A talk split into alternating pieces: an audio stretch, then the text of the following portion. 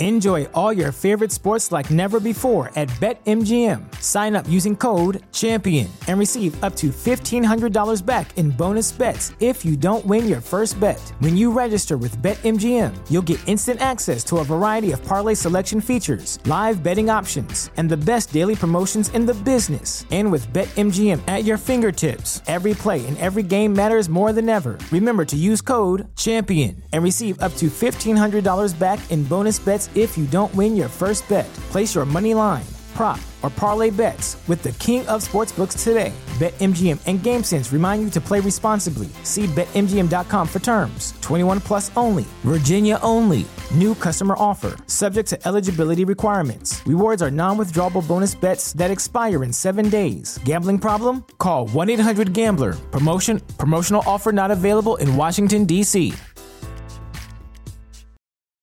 This podcast is a member of the Voices of Wrestling Podcasting Network. Visit voicesofwrestling.com to hear the rest of our great podcasts, as well as show reviews, columns, opinions, and updates across the world of wrestling. Many, many, many, Mickey, Mickey, Mickey, fishy, fishy!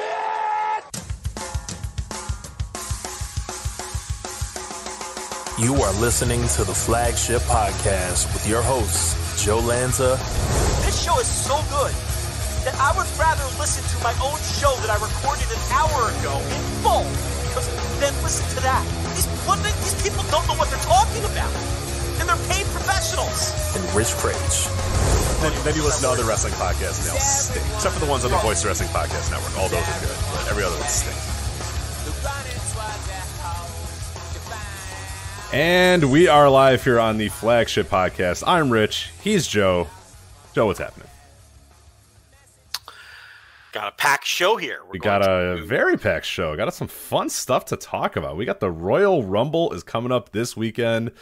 Uh, we got Battle of Los Angeles is this weekend too. You probably didn't know that because I also didn't know that until today. Did you know that? Did you know that Battle of Los Angeles is this weekend?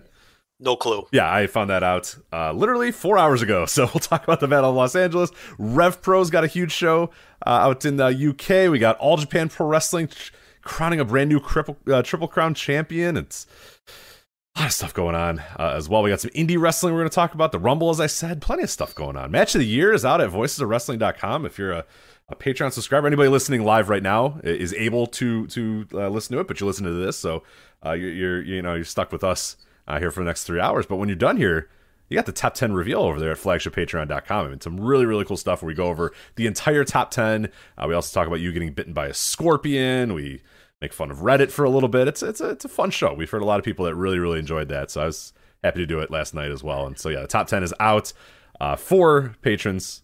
FlagshipPatreon.com, and tomorrow uh, afternoon, the entire top 10 will be out for everybody as well. So you can see what matches finished in the top 10 in Voice of Wrestling 2021 Match of the Year.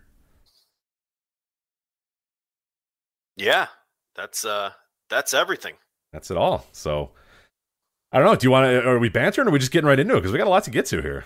I want to talk about Game Changer Wrestling, the world. Okay, you said so. What? full disclosure. So to pull back the curtain a little bit, Joe.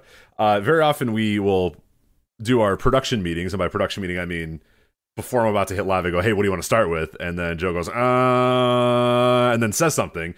So, and usually, you know, you usually have a, a, a, thought in mind of, okay, let's do this, or let's put this, or let's group this here, this, or whatever.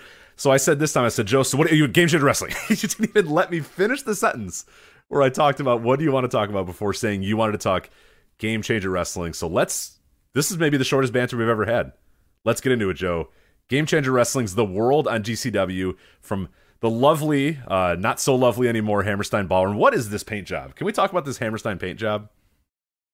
Yeah, I don't. Uh, I don't know what they've done to my Hammerstein. What is this place? At the Manhattan Center, but it looks like shit. It looks like an abandoned mall atrium. It looks like you know what I mean. Like, what are we doing yeah. here? What the fuck happened? And I I know that this happened a couple years ago, and yeah. I know there's been shows that have been done from there but for some reason it felt like it hit me and everybody else on this show there everybody was just like wait what did you do to this building like what are you what maybe because there wasn't a lot of lights there wasn't a lot of like rig setup it was basically just the building itself you know kind of like a classic style where there's not really you know there's no curtains there's no you know because I know New Japan ran it. I think Ring, Ring of Honor maybe ran it after post, you know, paint job or whatever. But like, yeah, normally like it's kind of covered up by some stuff or you don't pay attention. This one, it was like, what have you done to this building? This beautiful building. I don't. I don't. You've I destroyed don't know it. if- I don't. I don't recall anybody running it post this weird paint job. I thought someone did, but maybe maybe I'm wrong. I'm sure the Noto chat room will let us know if uh, if if they did. I forget when the paint job happened. I think it was a couple years ago.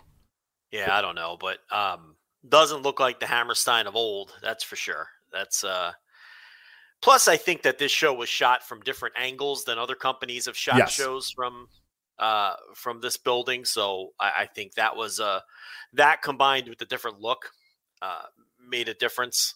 Yeah, they weirdly shot like away from the balcony seating, which is a strange choice to make because that's our choice. the coolest part of Hammerstein Ballroom is the balconies. So There was a lot of bizarre choices. there was a lot of bizarre choices, uh, many, many of which from a production standpoint. But this was uh, the GCW's uh, show at the Hammerstein Ballroom on Sunday. It was available on FITE TV uh, as well as traditional pay per view. We have a review up at voicesofwrestling.com if you want to uh, check that out. Chris Samsa in the chat room lets us know that New Japan ran it in 2019, so they did indeed run it.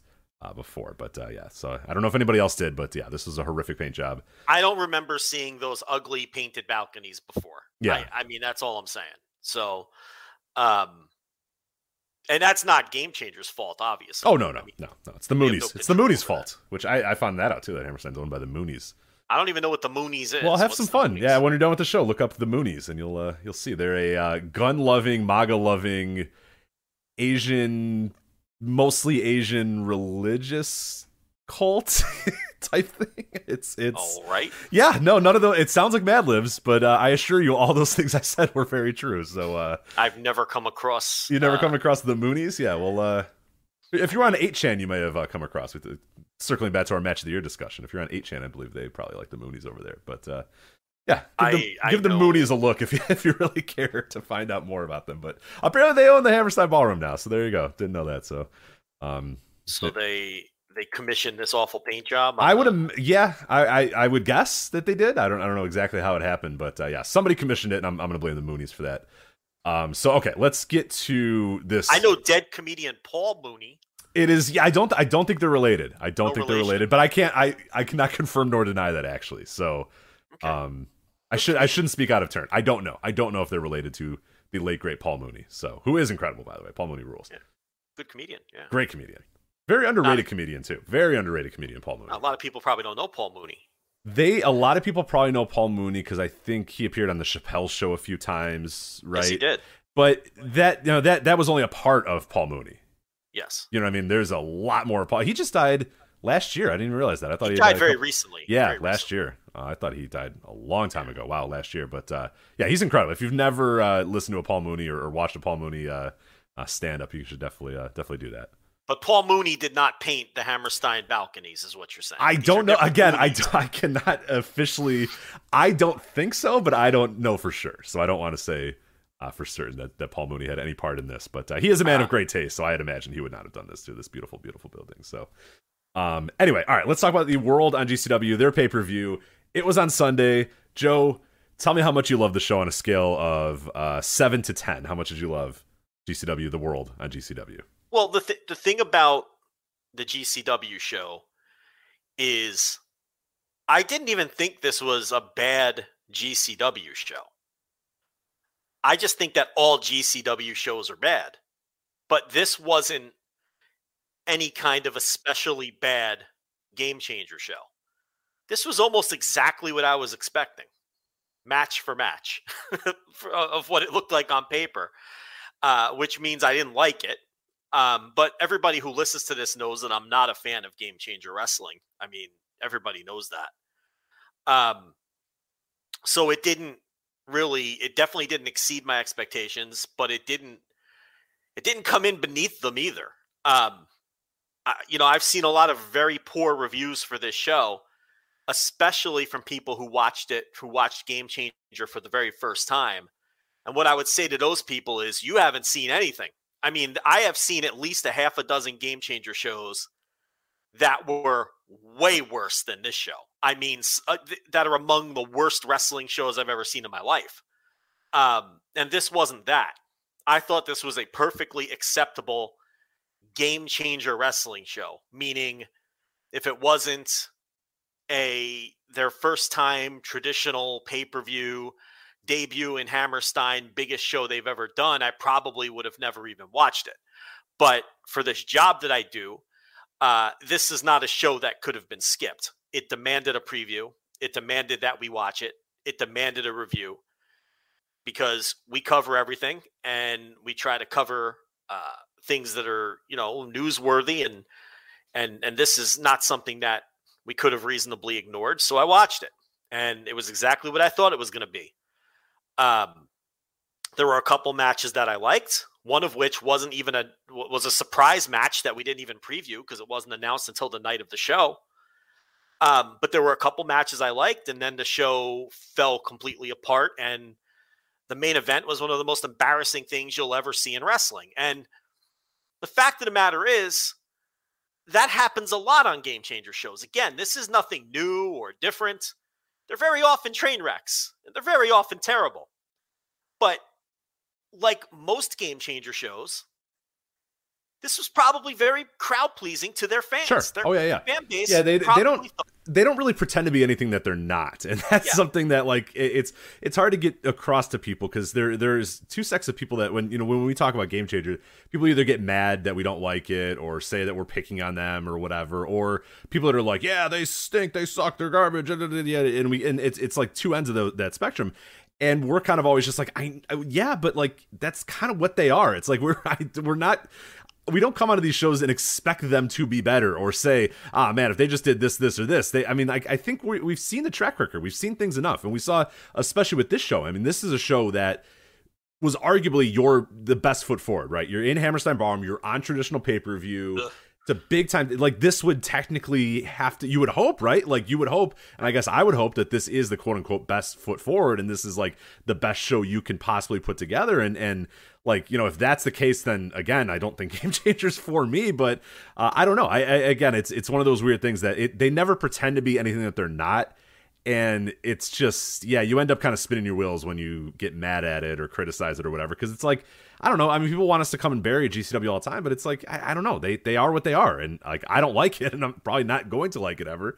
But there was some stuff that i enjoyed on the show and i thought there was some things that they did well. But yeah it's it's a it's a hard promotion to analyze especially now because it's like it is popular it is successful in that little niche and in that group and in their little you know window. But yeah is it something that you and i enjoy? Is it something a lot of our Well- listeners enjoy? No. And i i, I kind of feel like burying it's going to get a little old as we keep doing it you Well, know, well here's time. the well, here's the thing, Rich. I- I feel like I've been very nice about Game Changer Wrestling every time we talk about it. Uh, I always soften the blow by saying I respect their growth, and I know that their fans enjoy this. It's not for me, but now you want to be a big boy promotion. You want to be on big boy pay per view.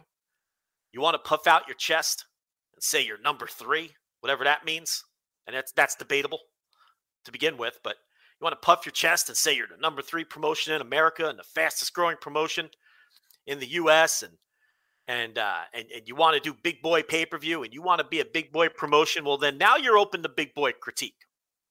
Okay, uh, you're not running a warehouse with 500 fans in it. You're not running an empty casino in Atlantic City where more people are illegally streaming the show than paying for it on FITE.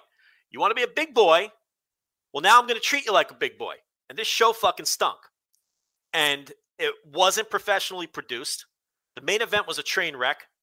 They had massive timing issues where the main event had six minutes, but thank God it had six minutes because if I have to watch, yeah i was Matt- gonna say i don't think i needed much more than the if six I have to got. watch, if I have to watch Matt Tremont and Nick Gage wrestle for more than six minutes, uh, that's abusive to the paying customer. Okay, because Nick Gage is an absolute train wreck. The man can hardly move, and I never wanted to watch Matt Tremont wrestle ever in his life. And that's the shit you give people. Now, listen, it pleases their fan base. I get it. But I can tell you right now, just perusing hashtags, perusing message boards, perusing our Discord. This show was incredibly damaging to Game Changer from the look, their fans are going to eat up anything they do. Okay? Joey Janela could get in the ring and pull down his tights and take a shit in the center of the ring, and they would chant GCW and it would get over with these people. They can literally do anything for their fan base, and their fan base will enjoy it. And that's a powerful thing to have and good for them. Yeah, it's a great thing to have if you're a game But- changer. But this show to me, reading what first time viewers thought of it, outside of our bubble, in our bubble, was incredibly damaging, and they are not going to grow from here. They can puff their chest and talk about how successful this was and how great the show was in their little bubble. People didn't like this show. They didn't like it because Game Changer isn't good. It appeals to that very small niche of people who really like it. But first time viewers watched this thing and they were appalled at how bad it was. This show, and particularly that main event, is going to preclude them from growing because there's a lot of people who are never going to give them a chance again. They had one shot here. And our listeners know I don't like Game Changer, but I watched this show with an open mind. I said, this is their shot. Maybe they're going to step up to the plate and this show's going to deliver. And it didn't. Poor, and all the problems that always plague them. Uh, even with the hard out, they couldn't manage to time it properly. Uh, horrendous, mind numbingly stupid booking. You're running a show called The World with this theme of us against the world, and we're the rejects, and now we have our moment in in the sun, and All the we're rejects going to show everybody, and we're going to show everybody what we're about, and uh, we're the ones that nobody wanted, and we're going to, sh- and then everybody loses All the rejects lost. Yeah. to all of the outsiders. Okay, uh, Janela loses, Allie Katch loses, Effy loses, everyone loses, and you know I assume that was to set up Nick Gage, the returning conquering hero, the mascot of the promotion, coming back in the main event and saving the day by winning the tag team titles from another set of outsiders, the Briscoes, who, by the way, now that they have dropped these titles, can they just like get out of this dumpster and sign with AEW already? And stop wasting their time with, with this place? Can that please happen? I don't know that that's going to happen, but I'm hoping for that. Um, you know, so I, I suppose the idea was Nick Gage, the conquering returning hero, and then, you know, the good guys win in the end. But my God, whose idea was that? And were they booked into a corner because these, you know, bigger stars from outside the company wouldn't do jobs in this place? I don't know the answers to any of those Yeah, I'm not sure all either. I all I know is that it stunk. It stunk. And honest to God, if Ruby Soho won't do a job, don't book her. It's Ruby Soho. And I'm not saying Ruby Soho refused to do a job. And I'm not saying Tony Khan said Ruby Soho couldn't do a job. But if that was the case, wrestle someone else. Okay? It's Ruby Soho. It's not Manami Toyota. It's not a big deal. Okay, that you know, if you understand my point here. Oh, for sure. Yeah. No. Yeah, if, if especially like need her that badly. Right, right, right. If you if you know that hey, you're gonna keep the Cardona story alive, and we'll talk about that in a little bit. That's fine. I, I totally get that. That maybe you Cardona, you're gonna keep that story alive. You want to see how much more you can get out of it. That's fine. I, I get that. That's fine. Jarrett and Effy, that's an interesting one. I probably would have just had Effy beat him and send Jarrett on his way, but maybe they're thinking of another thing with Jarrett, or it's Jeff Jarrett. So it's like, yeah, you know what? We don't fine. know the politics involved. I don't know the politics of it. I don't know, but yeah, there's no re- there's. I'm not gonna let Ruby Soho politic me. Like I, I I'll let Jeff Jarrett politic me because it's Jeff Rich, Jarrett. are they selling one less ticket without any of these people? Uh, no, I mean, well, uh, Cardona and Jarrett, I, I, I think are Now, Card- now listen. yeah, The thing about Cardona, okay, he's the biggest star in the Indies right now, without question. He is doing incredible work everywhere he goes. Include, okay, think about this, and I mean this. For all the alleged buzz that this promotion gets, where would they be without Matt Cardona for the last six to eight months that he's been there? It's all centered around him. Any piece of buzz that they get. Where would this promotion be? Nick Gage disappeared off the face of the planet for four months. Where would they be without Matt Cardona? He generates all of their buzz. I mean, if I'm a promotion that offers contracts, I'm signing Cardona. This is now the second time that he has created buzz for himself and and gotten himself over. He did it with the, when he was one of the first wrestlers to do a vlog mm-hmm. many years ago with the internet title, the woo woo woo shit. Got himself over. Long Island Ice Z, baby. Long Island Ice Z, and he's doing it again. He's gotten himself over. This guy is a great creative mind. He gets it. He understands how to get over. And using all sorts of media too. I, I mean, like Yeah. using social media, using YouTube, using, I mean, using it to its per, per, perfection, you know, in terms of the vlog and, and social media and all that sort of stuff. So, yeah. He understands Gets it. exactly how he needs to present himself to this audience to get over. Okay. Um, if I'm AEW, if I'm WWE, I'm attempting to bring this man back. Well, WWE, who knows what the fuck they do. But if I'm AEW, I'm bringing this guy in or making a play to bring this guy in. He's peaking creatively. He looks great. He's a professional. I, I mean, you know, and he's the biggest star in indie wrestling. There's no doubt about it. So maybe he should milk this cow a little longer before he does that. I don't know. Think about where Matt Cardona is now versus when AEW used him on a five match contract. Nobody cared. Remember that? Mm-hmm. Yeah, he was, No one he was cared. nothing. Yeah, complete nothing. People complained. They're like, ah, why are you bringing in Matt Cardona? Ah. If he came in now, think about the difference in response he would get, particularly in front of fans now.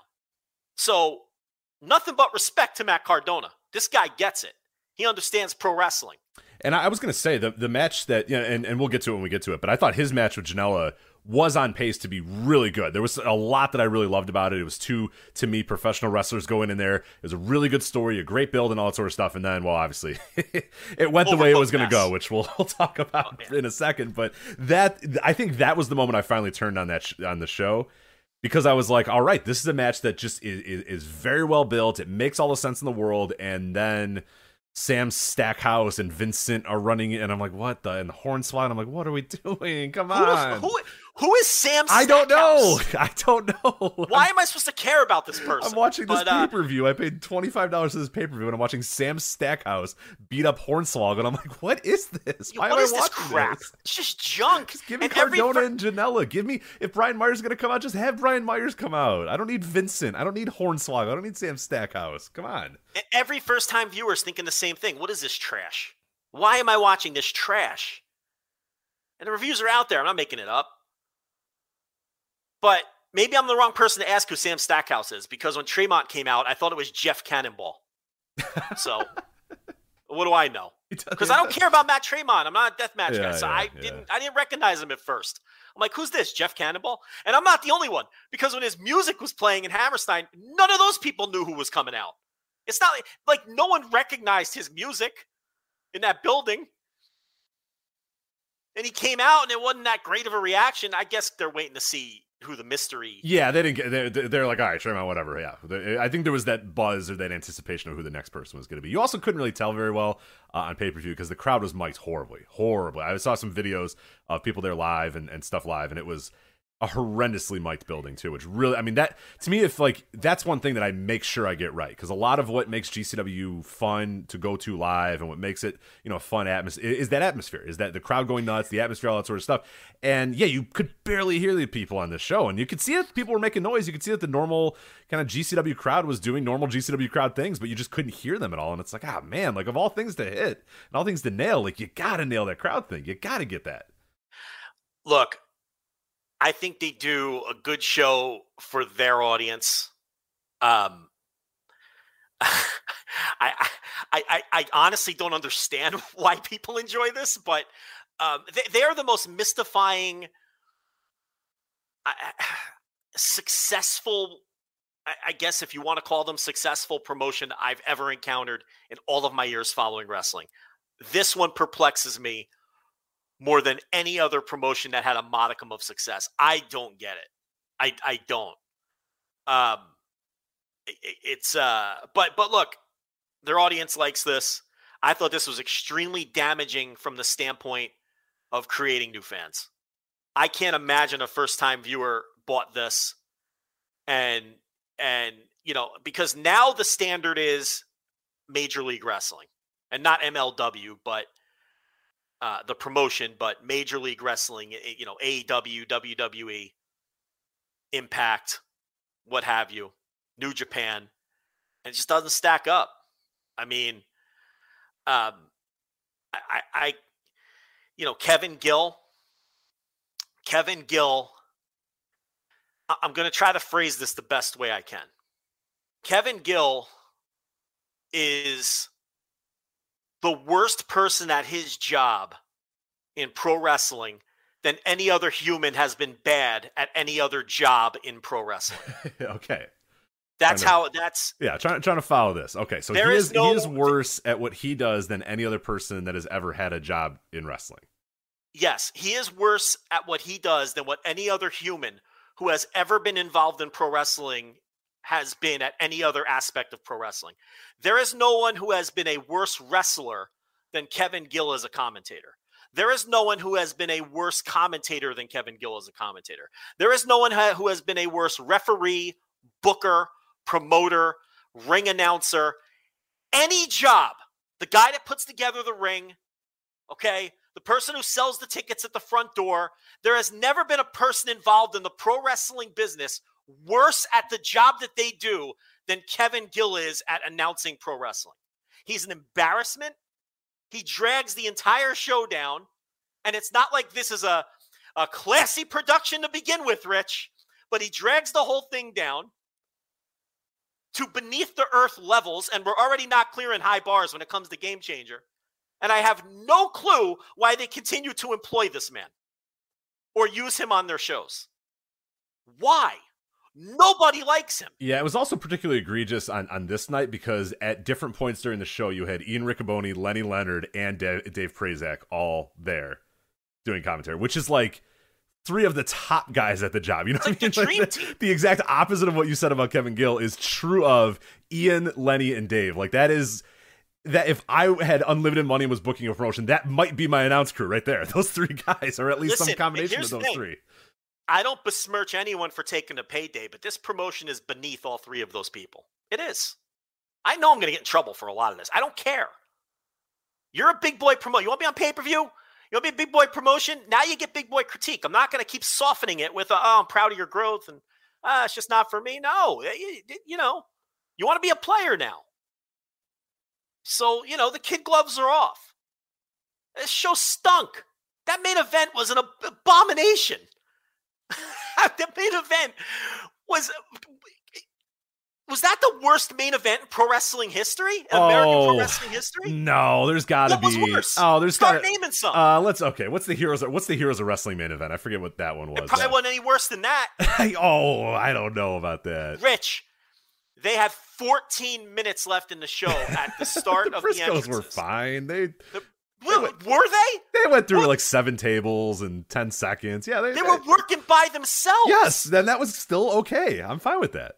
They had six minutes when the bell rang. They blew the finish. Nick Gage can't move. No, it's yeah, Listen, he can't move. everybody loves Nick Gage. I have no beef with Nick Gage. He doesn't belong in a ring. And will somebody say it besides me? Why do I have to take all the heat? He doesn't even belong in a ring. Look at the man. He can barely walk. He's terrible.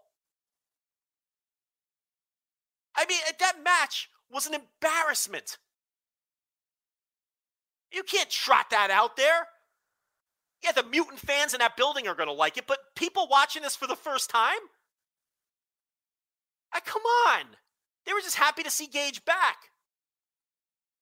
And it's like, how about, and if you knew, if you knew Gage was ultimately working the show and you perpetrated this ruse for storyline reasons, how many potential buys did you leave on the table? yeah, I was gonna say this. wasn't I- working the show. I really, really hope that this thing came together like the day of, or they were hemming and hawing and they weren't quite sure.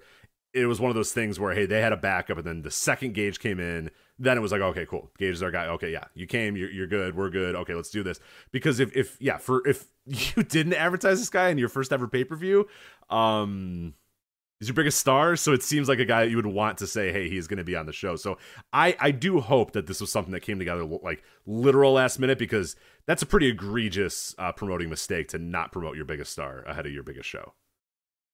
Now, I was told that the plan months ago was Gage and Tremont coming back together for this show. Um, but what we don't know, and I'm not going to pretend to know, is in between that plan and the show itself, was there a time where they legitimately thought Gage wasn't going to work Right, the right, show? right. And if that if that was the case, when did they realize he would be working the show? Um, at that point, do you just decide, all right, we'll just leave him as a mystery opponent and and and we'll go for the pop instead of the business? I mean, I think you're gonna get that same pop, man. You know what I mean? Like you're, you're gonna yeah, get that same deal. None yeah. of this felt very business minded No, because I want, yeah, until I want to sell those buys, man. I want to say Nick Gage returns to GCW here on our pay per view, and he's gonna beat the Briscoes and win the titles, and we're gonna hold him up high at the end of the show. Like Ah, that, that, that sells some buys, man. That that gets people interested. Yeah, I, I can't, I, I, I can't make any business sense of him just appearing as a surprise. There's just well, no way. I, I mean, if you connect people said, "Oh, they're sold out. They're sold out." Yada Yeah. yada, and that's fine. Like I get that, but then you went on once you went on pay per view. Now, okay, now it's all all yeah. all full steam ahead. We need as much stuff as we can to sell these pay per views. Yeah, and they and they even had Gage cutting promos saying, "Oh, I'm not going to be there. You got to ask the promoter why I'm not on the show." And at some point, even if it was, even if it were true at some point, eventually it became a work. So it's like, at that point, how many people said, "Ah, if Nick Gage isn't going to be on the show, I'm not going to buy the pay per view." I mean, who knows how much? I don't know. I don't even know how many people. First of all, I couldn't even buy it on DirecTV I first it went from five dollars to twenty five dollars to you can't even buy it. So I don't even know how many people the show was available to. Um, number one, up until the day of the show, they kept announcing people for this dopey pre-show battle royal that they were flying in for this thing to work for six minutes. So this wasn't the most business-minded show. Now I get it. Look, it's a celebration for the roster and the people who have helped them get here. And they wanted to cram as many people on the show as they could who have worked game changer shows and to give people a chance to work you know, a pay per view. And for a lot of the people on the show, this is going to be, without question, the biggest moment of their career. Right, for sure. So, so I get it. If you want to fucking shoehorn Juicy Finau into the battle royal, knock yourself out. I mean, you know, it, it's that's not a move that's going to help business one bit. You're going to have to pay for his flight. You're going to have to pay for, to book the guy, uh, and it's just going to cost you money to to squeeze some of these people onto the show. I mean, unless they're not paying them, I mean, I'm going to assume that they flew these people in and paid them, and that they didn't fly themselves in and work for free. But I guess one never knows. But uh, you know, I, I get the idea behind it. You know, this is everybody's shining moment, and a lot of these people were very proud to work this show. And I'm not trying to take anything away from any of these wrestlers who thought this was a big moment for them because it was a big moment for them. A lot of these people will never top this wrestling in front of 2,000 people in a historic wrestling building and um, you know on a pay per view and all that. So good for them. You know, I'm not trying to shit on them, um, but uh, you know, I, I don't think this show did anything in terms of of I, I, what I'm not gathering from any of this in any of the post show uh, um, um, discussions I'm seeing or or or people talking about the show is that there was any kind of number of people who uh, who saw Game Changer for the first time who are now saying, "Wow." I'm all in on this. Right. It, it- it was definitely a tough wait." show like that. It, it was definitely a show that I could totally see if you were a Game Changer fan, you probably said, "Hey, this is you know this is pretty cool." Game Changer, you know, after all this, you know, I've been with them for this amount of years or whatever, and it's really cool to see them in this atmosphere, a sold out Hammerstein Ballroom on pay per view. Yeah, you know, that's really cool. I feel really proud of that. There's probably your your floating people that are aware of GCW and do watch sometimes, like like you and me and, and a few other people. You know, a lot of our listeners, I think, are probably that way as well. I don't think we have any like true GCW diehards that listen uh, to this show, but like a lot of them, you know, will will jump in on big shows here and there. But yeah, you're you're right. I I, I can't I can't fathom, and, and and you've actually you know kind of tried to do the research a little bit and look at the hashtags and that sort of stuff. And I followed a little bit. I followed a little bit of what people were saying, but it was hard to. It, it was really hard to glean the person that said, "Whoa, I've never heard of this game changer, and I watched this show and I'm in."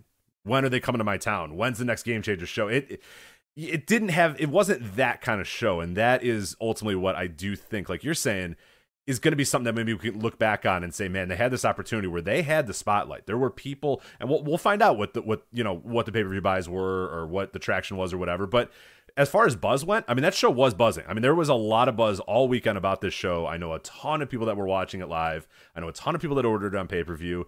And yeah the, the general consensus from those people you know that that I mentioned were all just kind of like, yeah, yeah, I don't know.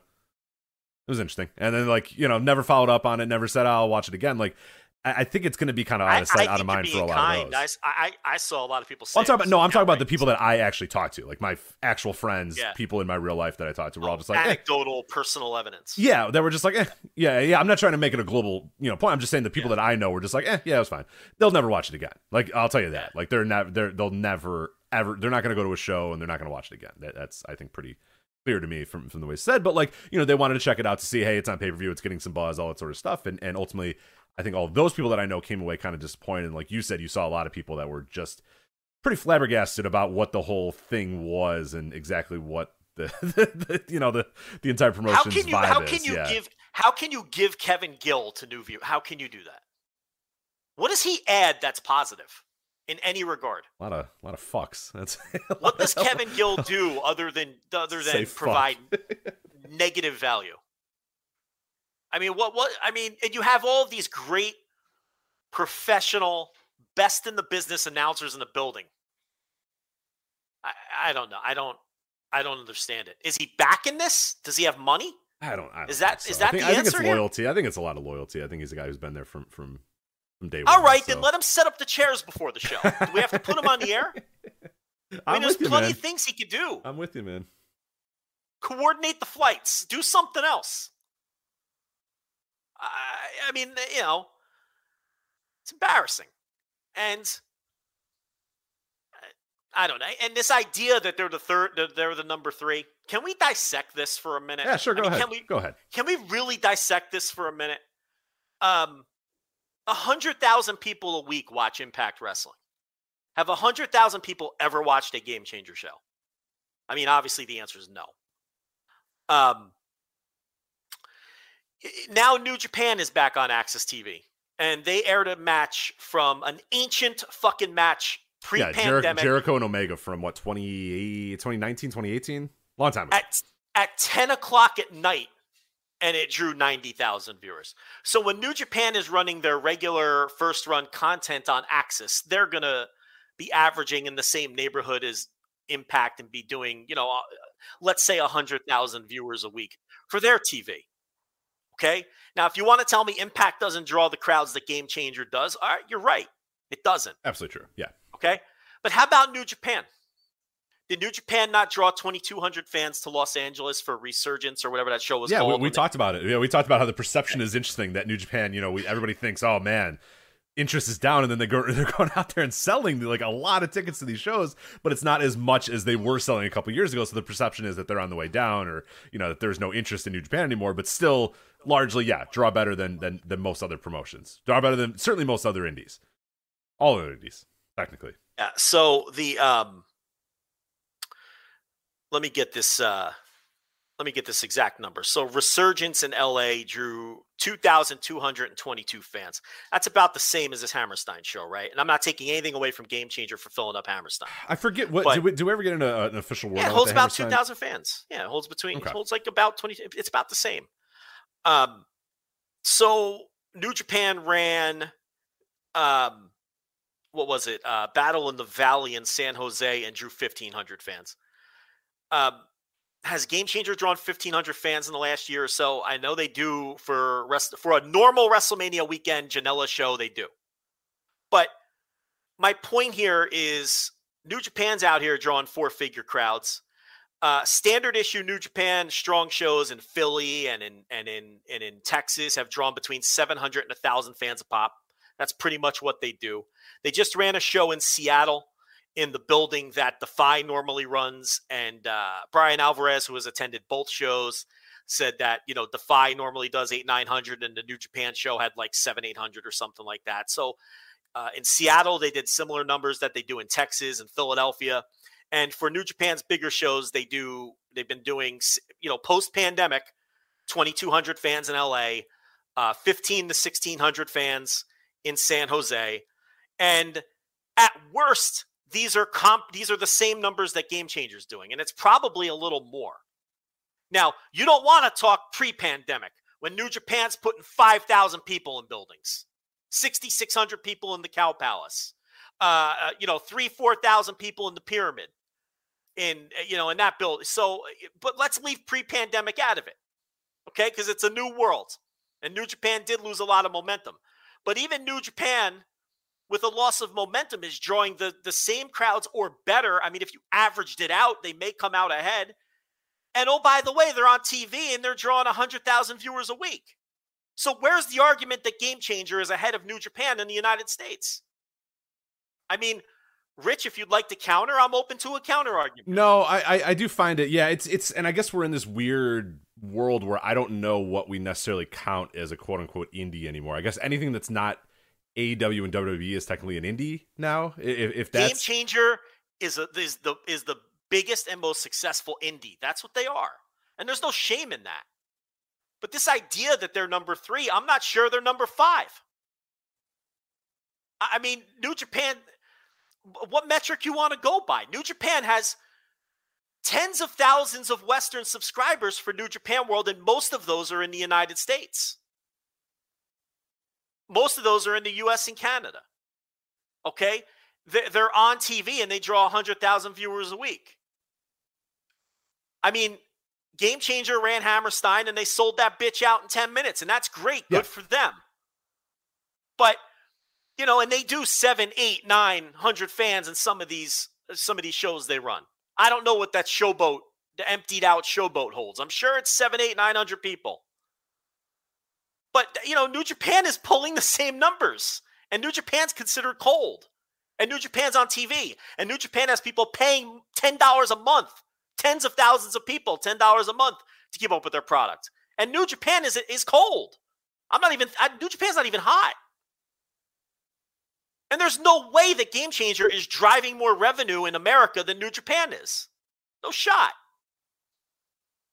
So they're not ahead of New Japan. So number four at best. You want to have a debate about Impact? Go ahead. I'll take the 100 to 120,000 people watching Impact on TV every week. Now, Impact's not getting paid for that deal because Anthem owns them. They're airing their own entity. Impact doesn't draw like Game Changer does. There's counter arguments to be had. You know, I guess we'll find out what they did on pay per view. I know they weren't available on DirecTV, which is 30% of the country. They weren't available on other uh, cable systems. So I don't even know if this Game Changer pay per view was available on 50% of uh, uh, the country or more or more. Seems like it was less. But we'll see how many buys they did. I know Impact doesn't crush it on pay per view, but they were setting pay per view records when Kenny Omega was there eight months ago. Did this show do what the Kenny Omega Impact pay per views were doing? I highly doubt it.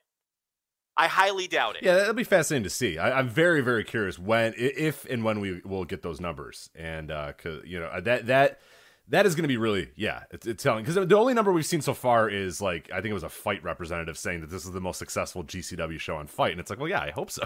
I hope to God it was. I would really, yeah, and people were running with that as like it being this tremendous accomplishment, and that and that, you know, like that, yeah, that's fine. Like you run with that article or whatever, but like, yeah, of course it should be. It's an Hammerstein Ballroom. It's your biggest show. Like, so that that doesn't do anything for me. I, I don't know what that means. I don't know what that metric is. You know what I mean? So I'm curious what that pay per view does because to me that that's that is kind of your new fan base in a lot of ways. That well, the, the thing about it is we know it didn't it, it didn't do a lot because it wasn't on half the systems. Right. I mean, DirecTV is a huge chunk.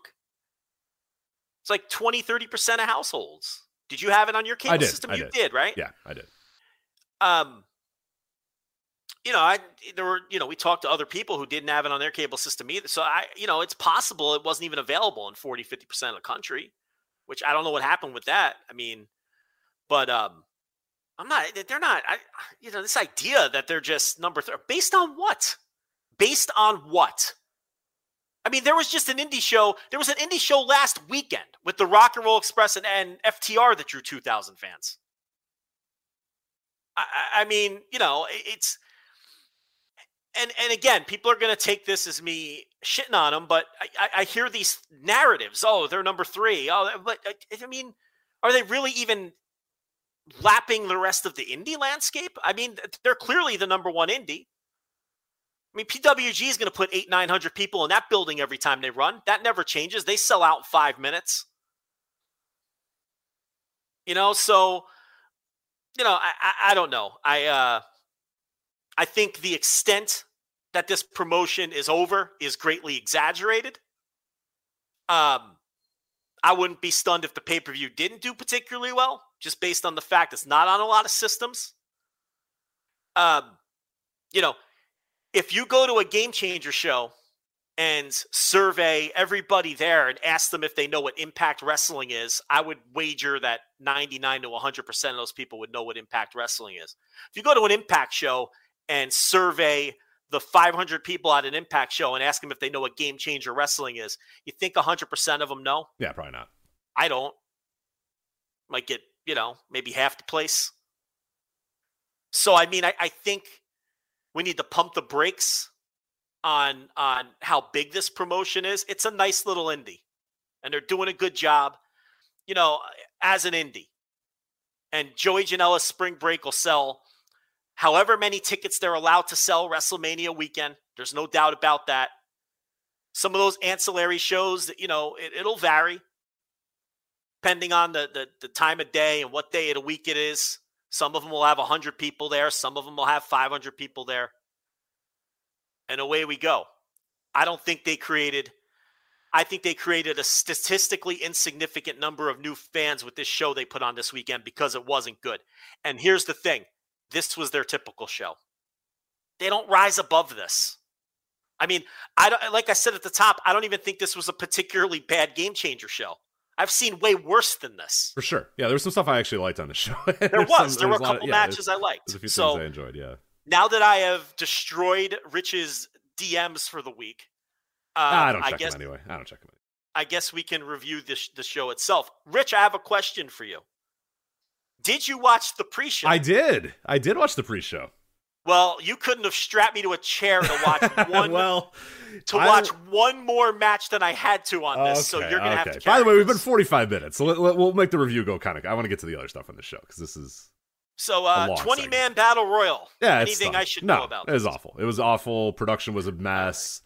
Uh, it, it, a complete disaster. A lot of really, really terrible wrestling. Um, no, the, the battle royal was 16 minutes that you will never, ever, ever, ever need to watch in your life. Complete waste of time. You know, if I were going to book Psycho Clown and Thunder Psycho Rosa, Psycho Clown, I would Psycho certainly. Clown. I would certainly oh. put those people on a pre-show battle royal oh, that nobody's going to watch. Clown. He got eliminated and nobody even noticed. And they just went, Psycho Clown has been eliminated. I'm, yeah. I'm, like, oh shit, Psycho Clown's out. As Psycho Clown has been eliminated. And I'm like, oh my god, I didn't know I he mean, was out because they're cutting to Hoodfoot or something like that coming out, or Charles Mason or whatever coming out to the ring. It was like very, very. Sh- there was a lot of stuff going on. It was insanity. There was new people coming out every second. There was noise. There was things. There was camera cuts. It was a disaster. But uh, yeah, not the best way to use Thunder Rosa or Psycho Clown. Uh, and Big Vin, who was the son of 911, won the, uh, the match. Right. So, and uh, it, I did see on Twitter people saying, "What a great moment for 911, who had many great memories in Hammerstein Ballroom." I looked it up; he never once wrestled in Hammerstein Ballroom. So, no, he wouldn't have worked Hammerstein. No, well, I, been... people don't know that though. So you're like, oh, that's a good little. The, the reason you give it to Big Vin is because it's a nod to 911, who you know wrestled in ECW, and they were always in Hammerstein. He, he, can I can I address that for a minute? No, because it's going to take 20 fucking minutes. No. Can we stop comparing this place to ECW? They can print up all of the uh, fucking ECW cosplay shirts that they want. Okay? Anybody who thinks Game Changer Wrestling bears any resemblance to ECW does not understand what ECW was or the influence that it had. Game Changer Wrestling has zero influence on the greater pro wrestling landscape. None. ECW changed the changed the business in America. Okay. Uh, it, it, it just, when people say this is the modern ECW, you have to be under 25 years old and not understand what ECW was. There is a famous quote, Rich, and yeah, I'm pulling out Lloyd Bentsen on this show. That's Lloyd what I'm doing. Bentsen, all right. You know who Lloyd Bentsen is, Rich? You know who Lloyd Bentsen is. I'm going to Lloyd... tell the listeners yeah, who yeah, Lloyd yeah, Bentsen is. Yeah. Lloyd Bentsen ran for vice president in 1988. okay? And Lloyd Bentsen, in a famous debate moment with village idiot Dan Quayle. Do you remember the Dan Quayle? Yes, Rich? yeah. He well, he was on. Who who was Bentsen with? Was he with Dukakis, or am I yes. mixing it up? Okay, yes, yes. Yeah, famous, noted, very noted idiot Dan Quayle, who who historic idiot Dan Quayle. Remember when like misspelling something was like, well, this man is no longer fit to be leading the nation. Yes, that is a long time in the Boy, past. Times change, man. Um, like, wow, this guy doesn't know how to spell things completely accurately. He cannot lead our nation. yeah, Dan Quayle, yeah. He'd be like the best presidential candidate today. I know. That's what I mean. Because now people um, are like, I don't know, The Rock's all right. I'm like, no, we don't need to, we don't need The Rock as our president. So Dan Quayle and Lloyd Bentsen at Yes. the vice presidential debate in 1988, and Dan Quayle kept comparing himself to John F. Kennedy in terms of experience, because Dan Quayle was a young guy, and he kept saying, you know, they, people keep talking about my youth, but I have the same amount of experience that John F. Kennedy did when he did this and he did that. And finally, Lloyd Bentsen, who was looking very an All time great quote, by the way, that you're going to say here. very aggrieved and he's getting frustrated. And he says, uh, Senator, I knew Jack Kennedy. Jack Kennedy was a friend of mine. And Senator, you're no Jack Kennedy. Two massive applause in the building. yeah. I yeah. mean, this was a quote tweet dunk before they existed by Lloyd Bentsen. Okay. And Quayle could not come back. oh, it was a big blow to Quayle. Yeah, he got he got He- rocked. com- totally embarrassing. He couldn't save face. Okay. And that reminds me of this game changer ECW comparison that I always hear. Okay. Game changer wrestling, you are no ECW. It's comical, the comparisons. Not on any level. You are a cheap dollar store cosplay ECW at best. I'm not even sure you're CZW. You're out here comparing yourself to ECW.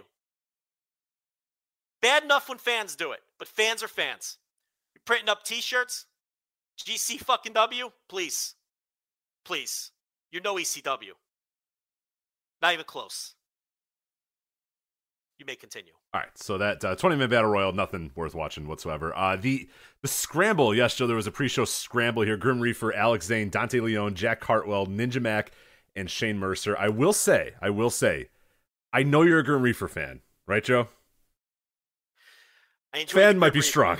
Maybe not fan. I enjoy the Grim Reaper for what he is. Yes. I would watch this match because the Grim Reaper goes out there and it's clear that like he doesn't, you know, he's not quite what he used to be. But he says he clearly goes out there and tells the guys, "Do whatever you want. Just I'm not going to do anything. Just beat me the fuck up. Go nuts. Go crazy." And Shane Mercer goes, "Okay, I can do that." And Shane Mercer tosses this guy around and destroys him. So they did a lot of really interesting and fun things. It was a GCW scramble match, but honestly, this if if I was going to put my foot forward and say, "Hey, what is what makes GCW? What makes me different, or what makes me stand out, or whatever?" I'm not a fan of these scramble matches. We've we've made that very clear on these shows. This Yeah. I would have definitely put on the the main show because I think this did show. Here's what we do a little bit different than anybody else. Yes, it's kind of chaotic. Yes, it's kind of weird, but it showed a lot of different personalities. Uh, you know, it showed a Shane Mercer. It showed a Jack Cartwheel. It showed a Grim Reaper. It showed a Ninja Max. So I think there was enough stuff in there that I think was interesting I would have put this on the main show. Not a match that I think you have to go out of your way to check out, but I think if you if you're if you enjoy yourself to Grim Reaper, I think you should probably check this one out because he uh he worked his ass off in here and he got the win. He got the surprise win as well after getting just destroyed for most of the match. Oh, can I also bring this up too? Great, yeah, sure, No, I'm going to defend them here. okay.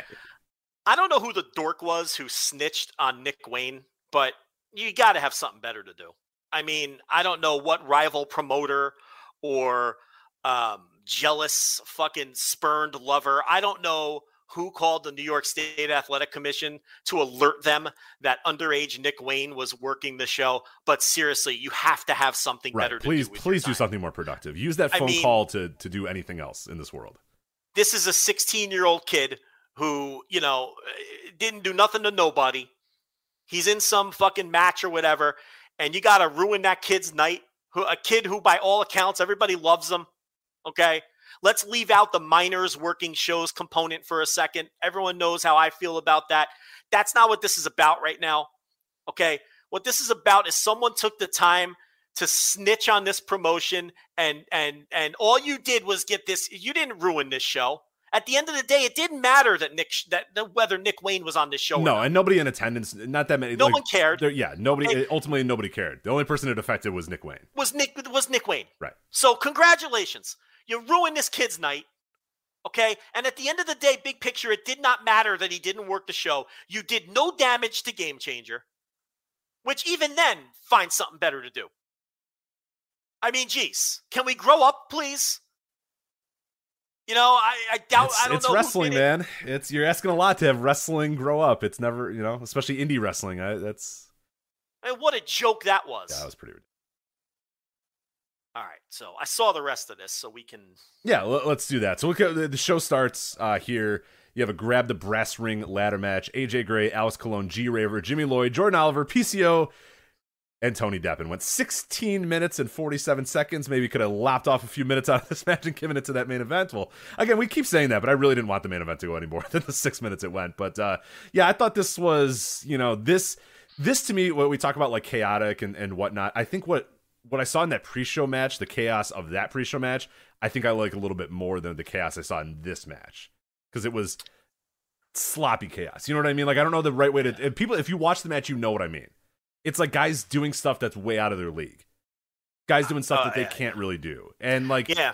that yeah. wasn't the case. I mean, Alex Zayne can fly. Dante Leon is a decent flyer. Jack Cartwheel, uh, Cartwheel can can fly and do some really cool stuff. Ninja Mac sloppy at times, but can still do some stuff. Shane Mercer rocks. Like all those guys were really. This match was a lot of people that were kind of out of their element, doing things that they probably shouldn't have done. And the result, I mean, the end result was. Ma- I mean, AJ Gray looked like he literally like either dislocated his shoulder or like destroyed his elbow. Luckily, I think he was okay uh, afterwards. But he's trying to jump off like this giant ladder and and do this dive, and he falls, and it's just. It, this was an embarrassing way to start the show, just because I think a lot of guys were just not in the right element, and just it, it kind of exposed a lot of these wrestlers. I thought. Yeah, I don't know. Um, I, I'm, I'm kind of over these kinds of matches, so it's tricky, and I can't compare it to the pre-show. I know that people like Jordan Oliver were all jacked up about working the show, and he was excited, and he's talking about getting new gear, and I mean, good for these people who really uh, saw this as a big moment or whatever. But um, yeah, I don't know. I, it was a to me, it was just a standard issue, typical ladder match that you see anywhere, and I'm just over this kind of match. So I don't, I don't have anything else to add. Uh, then you had the Team Gringo. It was Arez, uh, Demonic Flamita, Gringo Loco versus Bandito, a uh, Team Bandito, ASF, Bandito, and Laredo Kid. I thought this was really, really fun. I like this. Um, yeah, this to me is a- one of those matches that I do think that if you were watching for the first time ever, and maybe you weren't aware of of you know what lucha guys can do or what you know what these guys are capable of, or you hadn't seen Arez before, you've never seen Bandito before, you never saw Laredo Kid before, I think you would come away saying, "Wow, these guys are pretty damn awesome. They do some incredible, incredible stuff." It did stink that the finish got kind of screwed up, but uh, in the building it was super over, and I I, I like this. I thought when I saw this, I was like, "Okay, this now we're this is a big time show here. This is a big time thing here that you realize that we're going to put our best foot forward uh, and we're going to put on a match like this. These guys worked it like they thought it was a big deal, and uh, yeah, I was thinking, okay, this this is what we need more of. This shows me that if I'm the first person, if this is my first time watching this, this is something to give my time to. So I, I really like this match. What did you think? Um, it was good. ASF is considered a big time prospect. I saw him on a show down here. How young is ASF? I don't know how old he I was is, trying to figure that out too. It's very Yeah. obviously very difficult always, you know, to, to find lucha ages. So I was struggling with that because I, I couldn't find exactly what the age is. So I don't know if anybody knows off the top of their head or, or The promoters down here love him.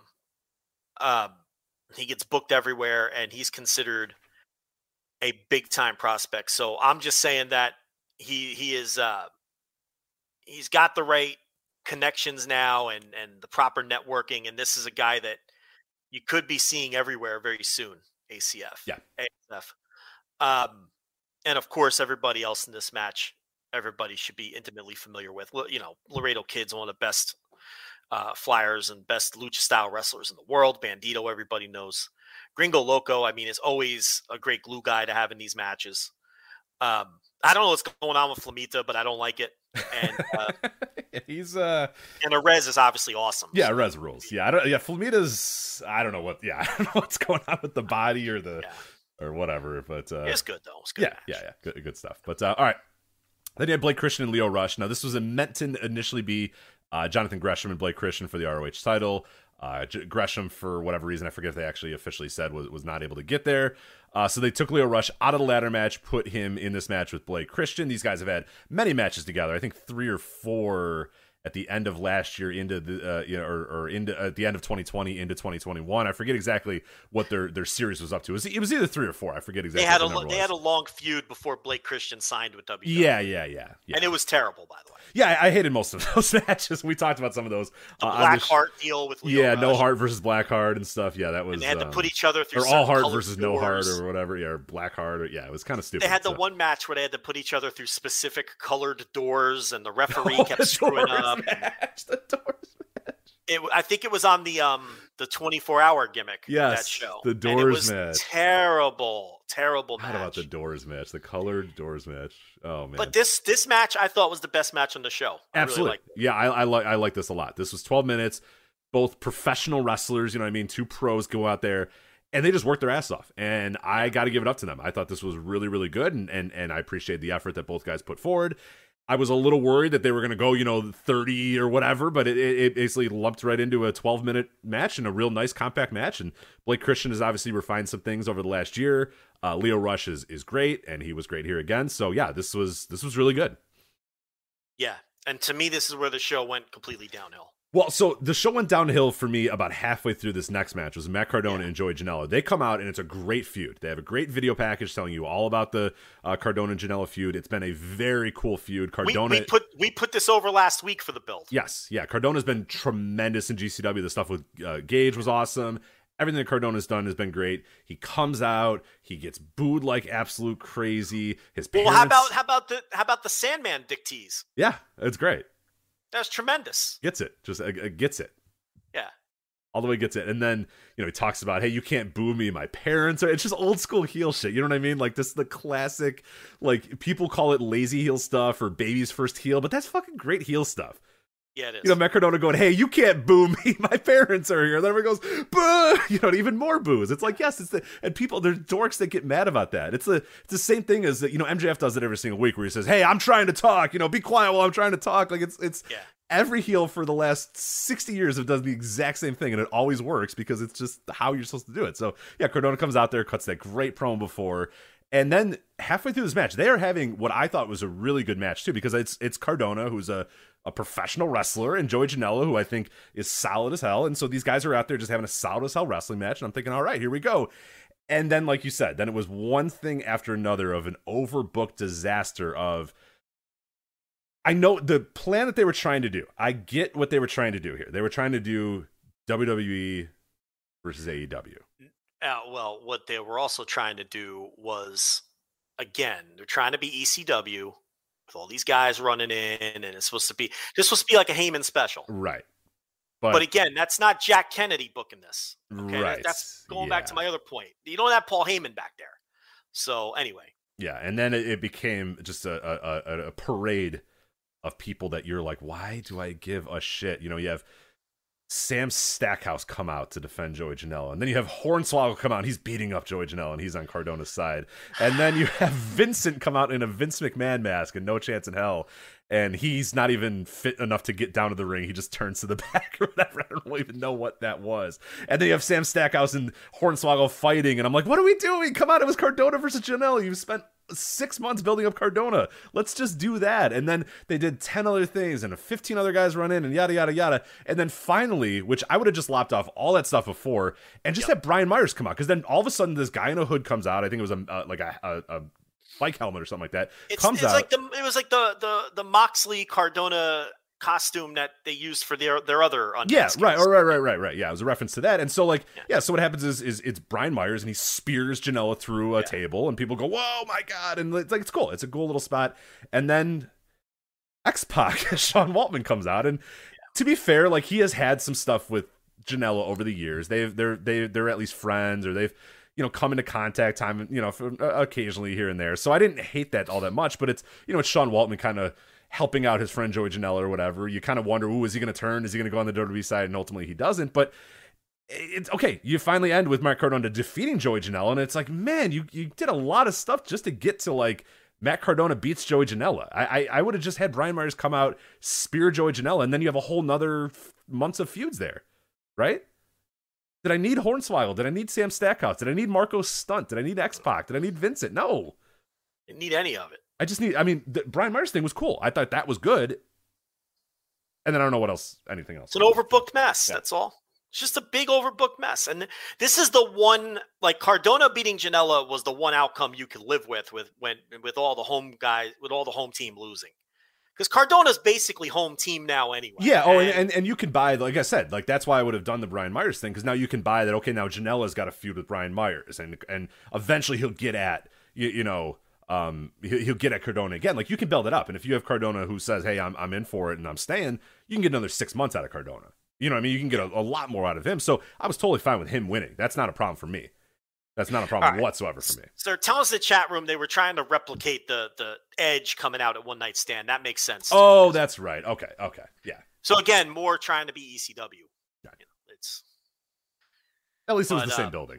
At least we can give them that. yeah, So. yeah, it was a one night ECW one night stand, Yeah. same building. So um, you know, but but yeah, just an overbooked mess. You know, and from there the show just went straight downhill. Yeah, So, yeah, it was uh, pretty bad. I didn't like anything else on the show. No, I think that's that's pretty safe to say. I, I'm with you as well. Uh, Ruby Soho and Allie Katch go out. It is. We talked about it last week. It's it's rough. I mean, you have this I- video. listen. you have this video play before, which is a good video. I will give him credit to this. This video about Allie Yeah. Katch saying, "Look, nobody believes I can do it. I, I don't look Yeah. the right way. I don't act the right way. I'm never going to be anything. I'm you know I'm stuck being you know this or whatever." And you're like, Oh, "All right, correct. there we go." You know what? But hey, the narrative makes you know what I mean. It's a good story Yeah. to tell. Yeah. And then she goes out there and like doesn't look good in the wrestling match and then loses to Ruby Soho. And you're like, everything that these people said about you was right. Like, you know what I mean? Like, I I hate to say it that way, but like, that's the way it was presented. Like, you don't have that video play and then have her lose. Or you have that video play and then she goes out there and has like the match of her life and then just loses. I agree. And I mean, I don't know. Let's just, I don't know. Let's just move Yeah, on. we'll move the on. thing about it is, she isn't any good. And there's no point just constantly picking on this person. And I think Ruby Soho is is vastly overrated. And the match just wasn't any good. Yeah, these know. were two But- people that I think you, you know in the right situation could probably have a good match, but it's probably not with each other. You know what I mean? Like I don't think that. Yeah, it, it's it's just yeah. The, the it was very In very what strange. situation is the Ally Cat having a good match? well, yeah, not many, but I mean, you know. Um, good point. I don't know. I, All right. just wasn't any good. No, let's move on. All right, let's move on to uh, uh, Jeff Jarrett and Effy. Um, again, a nice, good promo package, a nice, decent build between these two, and then you know they have their match, and Jeff Jarrett just Jeff Jarrett just beat him. I mean, he him, he hit him with a, a, a guitar, and hit him with the stroke, and it was over. yeah, I thought. I mean, Jeff Jarrett to me looked like one of the better wrestlers on the show. I mean, he looked pretty good. You're not wrong. I mean, honestly, as much as I don't want to say, you're not wrong. That is that is definitely part of it. He, uh, yeah, I, it's. He looked fine. He looked fine, but yeah, I don't know. I- That's I'm very curious on this finish because I, I I can't make sense of this finish. I can make sense of the Cardona finish. I guess I can kind of make sense of the Ruby Soho finish. Not really. Um, I can uh, make no sense of this unless Well, you're again, definitely bringing Jarrett back. We're not privy to any politics. I don't know. Um, you know, I mean, I've seen this Effy act before. You know, getting turned on by being choked and you know that kind of stuff, and the, and the crowd pops for that. And um, I don't know. It's uh, Jarrett looked okay, and I guess the match was all right. I it did nothing. I don't know. It didn't yeah, do it didn't, it didn't do much for me. Yeah, I'm, I I'm kind of curious. Did you see? Uh, did you see Brett's tweet about like I've made some bad decisions and I, you know, Yeah, people want us to address that, but the thing is, Rich. I mean, yeah, do you know anything? Because I don't. no, no clue. I don't know anything. I will either. just I mean, assume I've- that it's directly related to Jeff Jarrett because it seems like that's always something that Jeff Jarrett's related to. But I, I'm not. I, again, it'd be me just blindly guessing. I have no fucking clue what he's talking. about. I have so. poked around and I mean I've had a couple conversations with some people, but nothing that nothing I feel strong enough about like going on the air with. I don't Yeah, know. no, I don't no, I don't no. know what he's talking Yeah, about. I mean, so. you know, obviously it's their first time running pay-per-view and and um you know, maybe they were blindsided by some costs. I had someone talk to me about that. Uh, maybe they were blindsided by some politics. I don't know. But what's interesting to me about that tweet and some of the other tweets I'm seeing is they come off a little defensive. The tweets are coming off a little defensive. Yeah, I, we should read this one here real quick. It was Sunday was a smash hit business wise for GCW. All records shattered and it's not even close, but I'm not happy at all. Feel like I let a lot of people down. Got played and I should have known better. Big time learning experience. Gonna work harder than ever to get a second chance. Yeah, and obviously they did break. Look, that's their biggest crowd ever. Although you know the the 2200 or whatever, I was we- I don't know the exact number in Hammerstein, but I bet some of those spring breaks were pretty close to that. Is he not counting those? I've been in spring break crowds that definitely had 2,000 people in them. Yes. Yeah, I don't know. I'm not sure. Yeah, I don't know if that they're counting that. And I'm sure they had their biggest gate. I mean, I don't think he's making anything up. No, no, no. But the rest of it is very cryptic. And there's a lot of other tweets coming out of the GCW camp, which come off to me very defensive. Um, look, you don't have to like stop trying to convince me it was a great show. Because if I thought it was a great show, I don't need to be convinced. And if I didn't like the show, your tweets aren't going to convince me it was a great show. And I just feel like for like 72 hours after the show, we kept getting these tweets about how great the show was from people inside GCW. And it's like, it came off very defensive. It came off very, um, what's the other word I'm looking for? Uh, insecure almost. Like, stop trying to tell me how great the show was. We all saw it. And we all we've all already formed an opinion on it. And then there's this weird tweet saying that, you know, I got to learn from this. I got to take advantage of.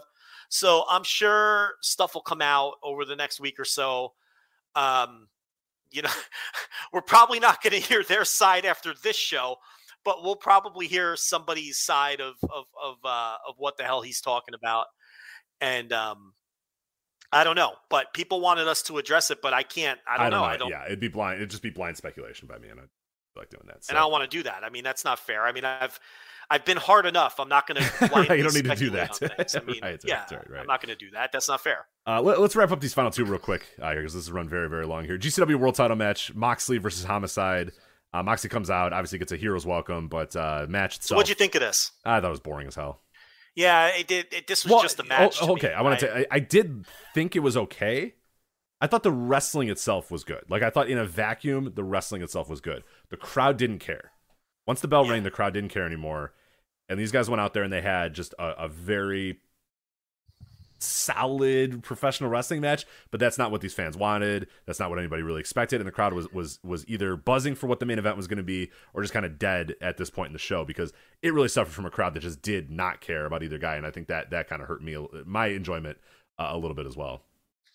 Yeah, I don't know. I thought it just it was just a match, little two and a half, three star match. Um, I, I think Homicide's kind of washed up at this point. I mean, I was never a big fan of Homicide to begin with, but and he's had health. You know, the, that shoulder's always been a problem for him, and he's, um, you know, he's not super young anymore. And I don't know. I just didn't didn't do anything for me, and I didn't think it was anything special. And I was really banking on this match. Here's the problem with this match: by putting it on before the main event, it tipped off that Gage was there.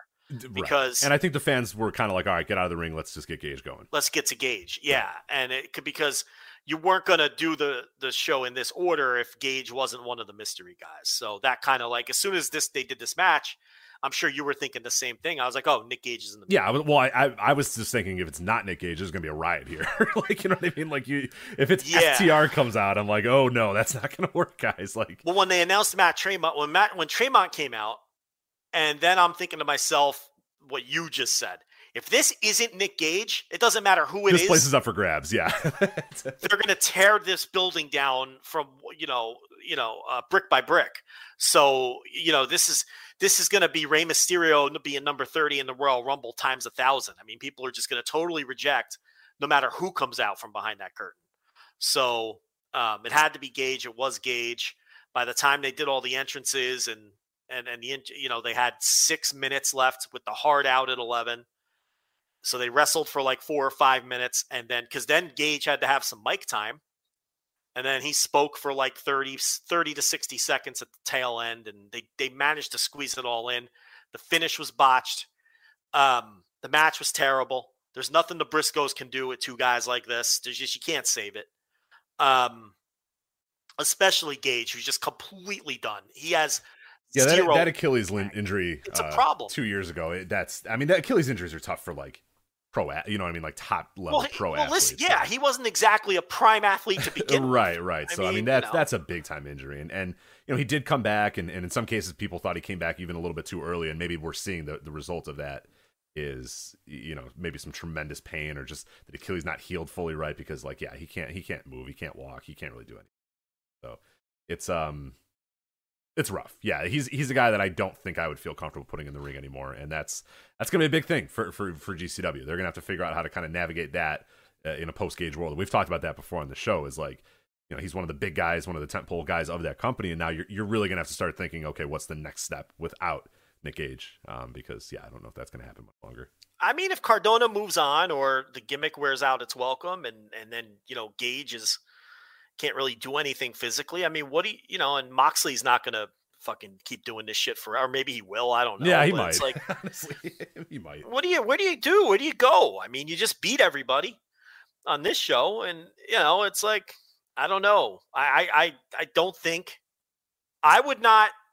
I've been following the stuff a long time, analyzing it for a long time, and I understood their growth to this point. We've talked about it a million times. I don't see how they grow from here. Not off of this show, not with the trajectory I see, not with the booking. It's such a horribly booked promotion. I mean, it's just horrendously booked. Um, I don't see them attempting to make any new stars.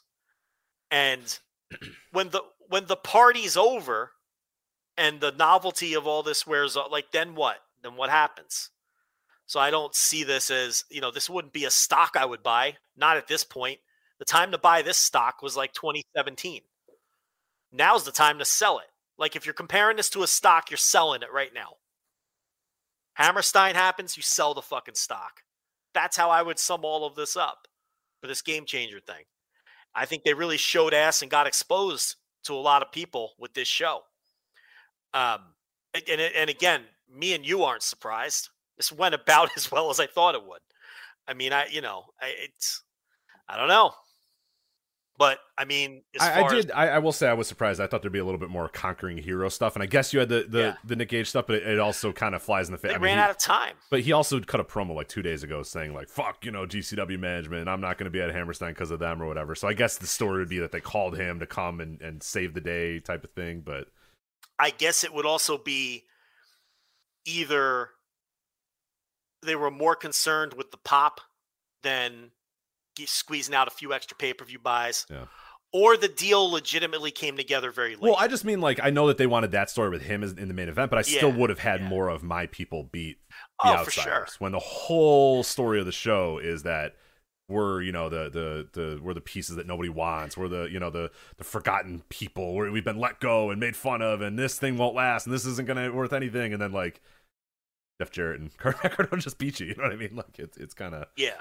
and, Well, and I'm, I'm just come in and beat you yeah we're working under the assumption that the idea was all right, everybody lost. We're down and out. Gage saves the day. That might not even have been the idea. yeah who knows I don't yeah yeah that's just kind of what I meant because this promotion's so sloppily booked on a regular basis that you can't. I'm just assuming because I, I don't know. I'm just trying to make sense of the booking here. Um, but again, stuff like booking and match quality has never mattered for this place. It's just such a weird anomaly and a weird uh, space that it holds that it's almost impossible to analyze from that aspect.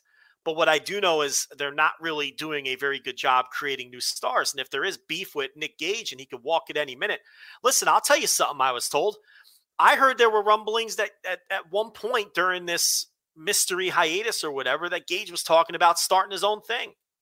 I mean, so the relationship somewhere and for that would worry me a lot because he's a god you know what I mean to that to those fans he's a god so yeah I mean I think if he had the right guy with him and and, and another guy kind of guiding him, I think that could or someone else's money for sure. I, I think that could definitely put a dent in things. Yeah. And, you know, and that, unless this is a super elaborate work, because I know someone inside the indie business, very, you know, very inside, who said as late as two days before the show, he was hearing that Gage was thinking about starting his own thing. So I don't know when this deal came together. I don't know if this is a super elaborate work. All I know is he was gone for a long time. Nobody would say anything. No one, a lot of people didn't even really notice because the promotion's so poorly booked that it took people a long time to figure out that Gage wasn't around. And then, um, you know, and they were drawing anyway. Maybe they don't need Gage. I mean, they were drawing without him, right? Sure, I mean, sure, I yeah. guess. I mean, I, I don't know. I, it's it's so I don't know. Again, I don't know if something came together super late to get him on this show, or if it, it or if they had a backup plan or not. Um, but if there is friction there, and there's the possibility that there is going to be a split moving forward. Yeah, I, I mean, I, I don't know, but um, that was uh, that was the fucking show. I, I mean, I from my standpoint, I can go back to just not paying attention to Game Changer until they have another major show. I mean, I think feel like we have to cover the major ones. I yeah, like I, I, think that's what we should do. I, am to not, WrestleMania weekend. I'm really not interested in talking about them ever again, to be honest. So um, I mean, but it, it, there's a lot of know, other wrestling going on in the world. But yeah, uh, we'll, we'll, I guess Mania weekend we'll have to talk about them, and then I guess if they do any other shows, but I would, I would prefer to just not talk about them anymore. I mean, everything so. they've announced since looks terrible. I, you know, but again, it's it was never for us. I don't know if it was never for us, but it yeah, became, there was a time where I, I, I enjoyed some of the stuff, but it became clear after a while that this wasn't, you know. But um, we'll see. I have a feeling we've reached the pinnacle. I don't, you know, I could be wrong. I'll, I'll, I'll eat crow if I'm wrong. You know, if they're running Madison Square Garden in two years, you know, I guess I have to come on here. And yeah, take well, it we'll, we'll bring this audio, but, uh, or we'll just ignore it. Yeah. But we'll see. I know Rich desperately wants to move on. I'm just so, so fucking sick of talking about GCW. like it's just I don't care. I don't care. I really truly don't care. They stink. You hate it. I hate it. Do you want to do an ad read, or you want me to do these uh, dynamite quarter hours? Real no, let, let, me do. It let's do an ad read real quick, and then right, then we'll ahead. do the quarter hours. So let's talk about Hello Fresh. Yes, Hello Fresh, a new sponsor here on the flagship podcast. With Hello Fresh, you get farm fresh, pre-portioned ingredients and seasonal recipes delivered right to your doorstep. Skip trips to the grocery store and count on Hello Fresh to make home cooking easy, fun, and affordable. And that is why HelloFresh is America's number one meal kit. The new year is a great time to focus on what's most important to you, whether it's saving money by ordering less takeout, learning to cook, or prioritizing your wellness. HelloFresh is here to help you with the endless options to make cooking at home simple and enjoyable. HelloFresh cuts back on time spent in the kitchen so you can spend time on your other New Year's resolutions with meals ready in about 30 minutes or less, plus quick and easy meals, including 20 minute recipes, low prep, easy cleanup options, and provide an even faster route to putting food on your table. So you can get HelloFresh here. 16 free meals, Joe. You go to HelloFresh.com slash VOW16 and use the promo code VOW16. So you got to do two things there. You go to HelloFresh.com slash VOW16 and then also use the promo code VOW16 and you're going to get 16 free meals and three free gifts. 16 free meals and three free gifts. 16. HelloFresh.com slash VOW16 and use that promo code VOW16 Get 16 free meals plus three free gifts. HelloFresh, America's number one meal kits. All right, what do you got for quarter hours here? All right, we got the breaking news with these quarter hours. This happens like every Thursday while we're uh, doing the live show here. Um, so 1.1 million viewers, 0.41. I talked about this on Thursday TV reviews behind the paywall. Uh, $5 tier, obviously a very strong number. Um, so let's see. They were well over a million for every quarter hour. They never dipped below. Good. The show peaked for the first two quarter hours. The ladder match it opened up at 1.222 million, and the conclusion of the match that second quarter hour was 1.208 million. So they basically held the viewers from the opening of the show. But during that time, the 18 to 49 actually went up.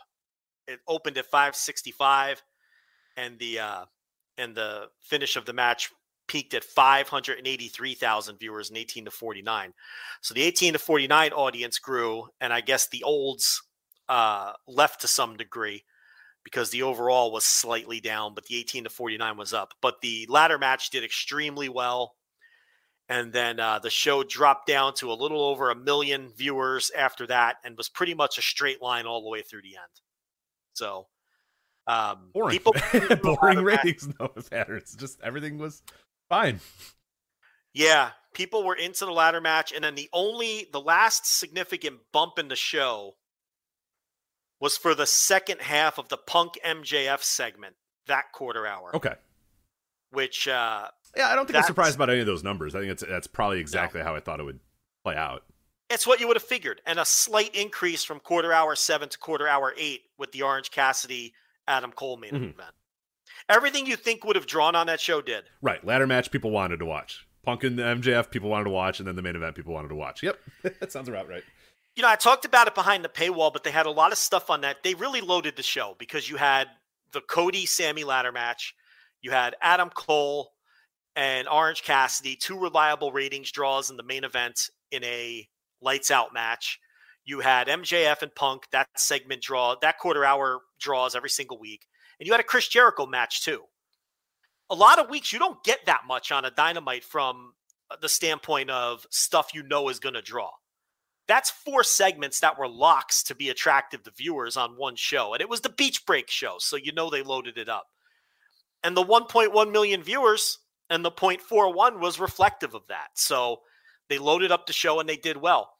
Um, per WrestleNomics, Rich, uh, for the month of January now, AEW is up about 36% in total viewers and 38% in the demo versus last year, year over year.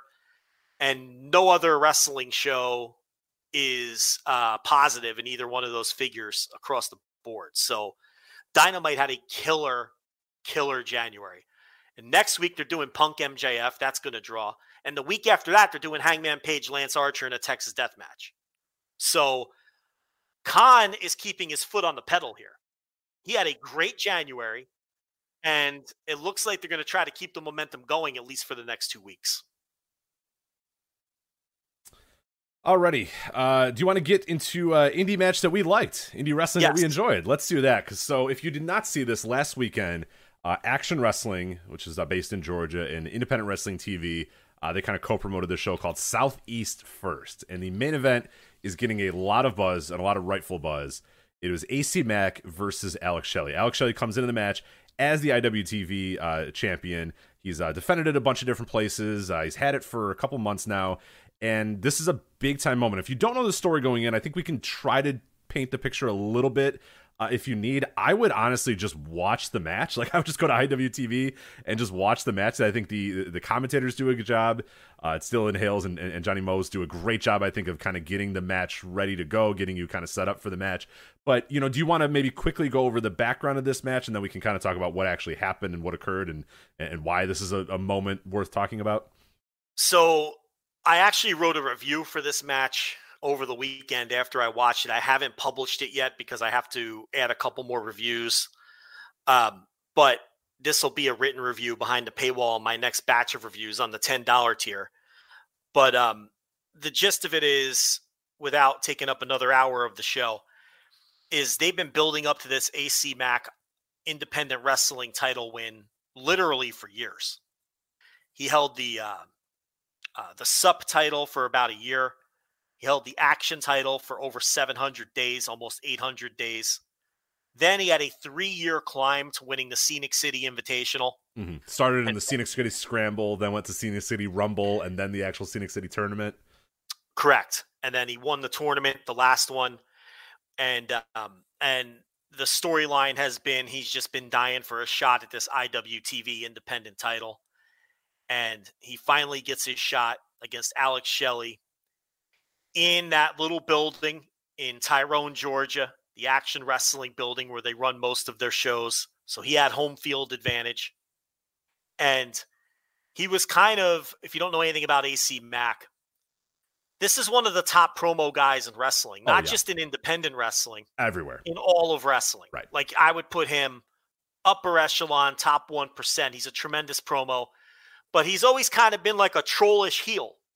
He's always been a heel but he's so good and he's been a mainstay in all these promotions that he kind of just became a de facto baby face. Right, right, right. If people, much. you know, if you've never seen him before, like he does this thing where like the ring announcer is about to introduce him and he snatches the mic away and then he does the, you know, he does his own ring introduction, but he, yeah. he's a he's a typical heel, so he plays it up. But like when you talk about being able to project a voice and project like it's not just the content of what he's saying because the content is also very good. It's the way he says it as well. The the the the way he delivers it the the he yells without screaming. He yells to make it it just kind of all works. Like you got to watch some of these promos to kind of get AC Mack we I think we've talked about him a, a couple of times here on the before. flagship I mean, yeah yeah. We maybe haven't really given him enough credit but we we both have been fans of him for for quite a while as well. Well our complaint is always uh, we wish he would travel more. Right which we'll talk about in a second. It's a part of the which actually yeah. is going to play into this but when we've talked about AC Mack, we've always said, why doesn't he travel? Oh, why wasn't he on this show or that show, which was perfect for him or whatever over the years? But, um, you know, he, he, he eventually became because he was such a great heel and they loved to hate him. He became a favorite in a lot of these places, and it's that kind of deal where he just now he has to be a babyface in a lot of these promotions. But um, so he finally gets this title shot, and this really had the feel of an old school.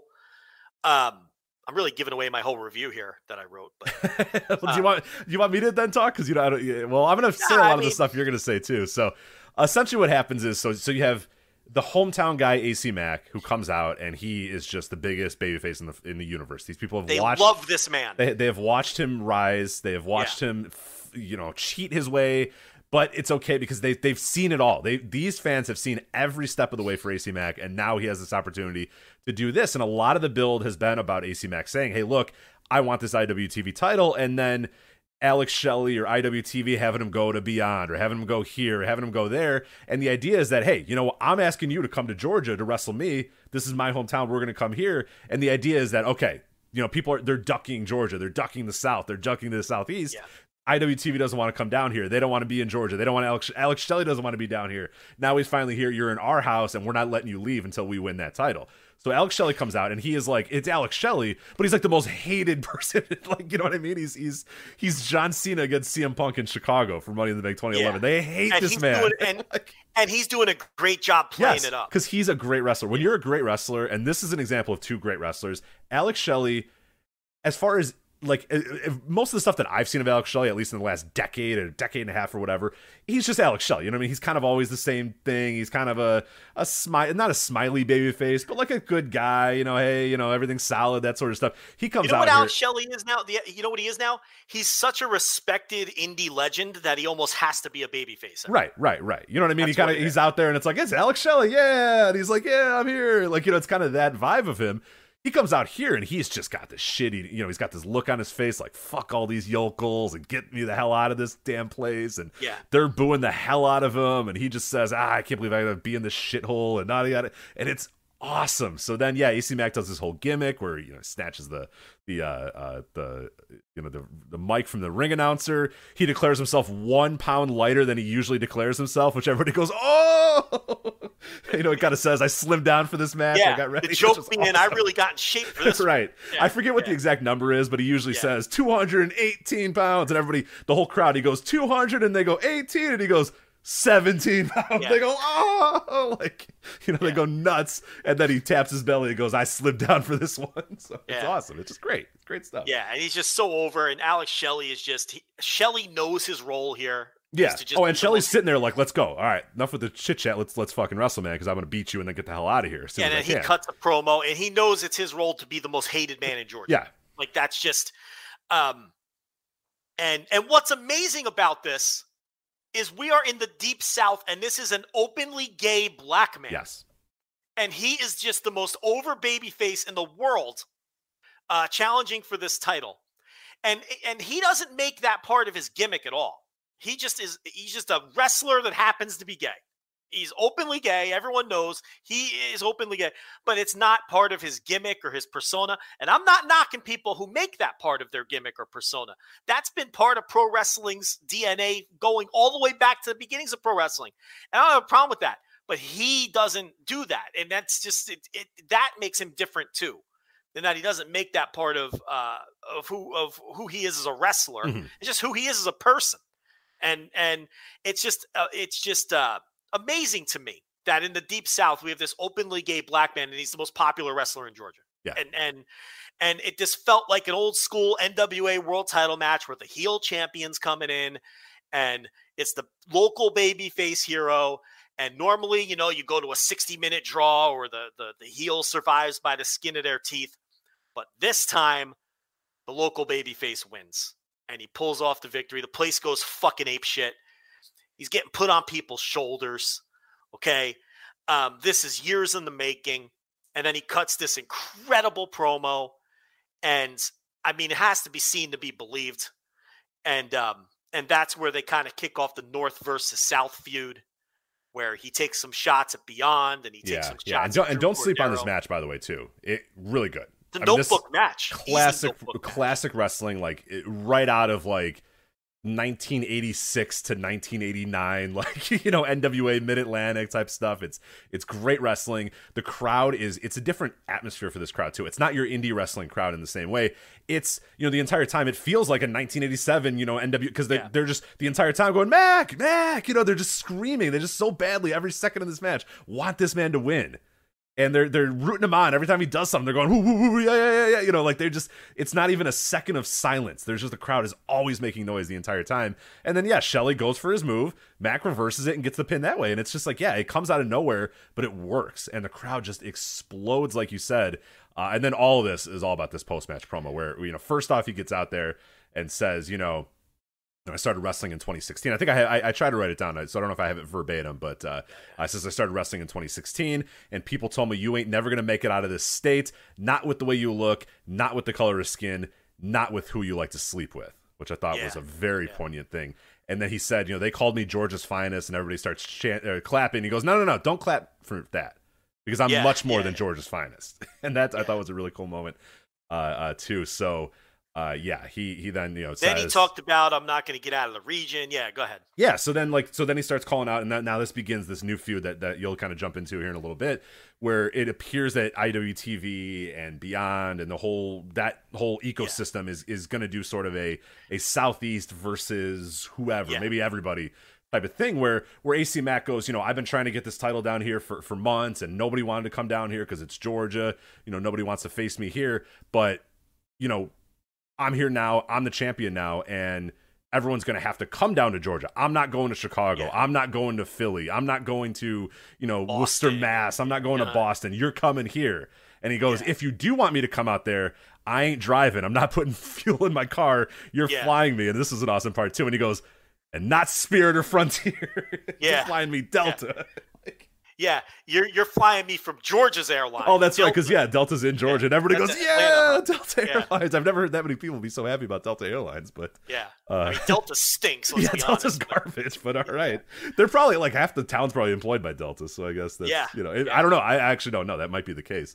Well, that's where their hub is in Atlanta. So it's Yeah, Delta, so I guess yeah, they, they, they all, so that was awesome too. Where he goes, you know, you're coming down to Georgia, you're coming down to our territory, but if you want me to come to you, you got to fly me out there. I'm not driving my own car out there.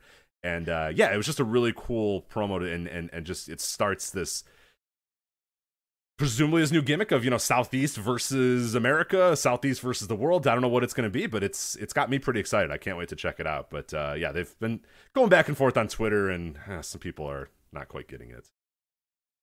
No, yeah, and that's what's frustrating because it's so clear that this is a story, and it could be a good one if you would just allow yourself to be worked and and suspend your disbelief for it.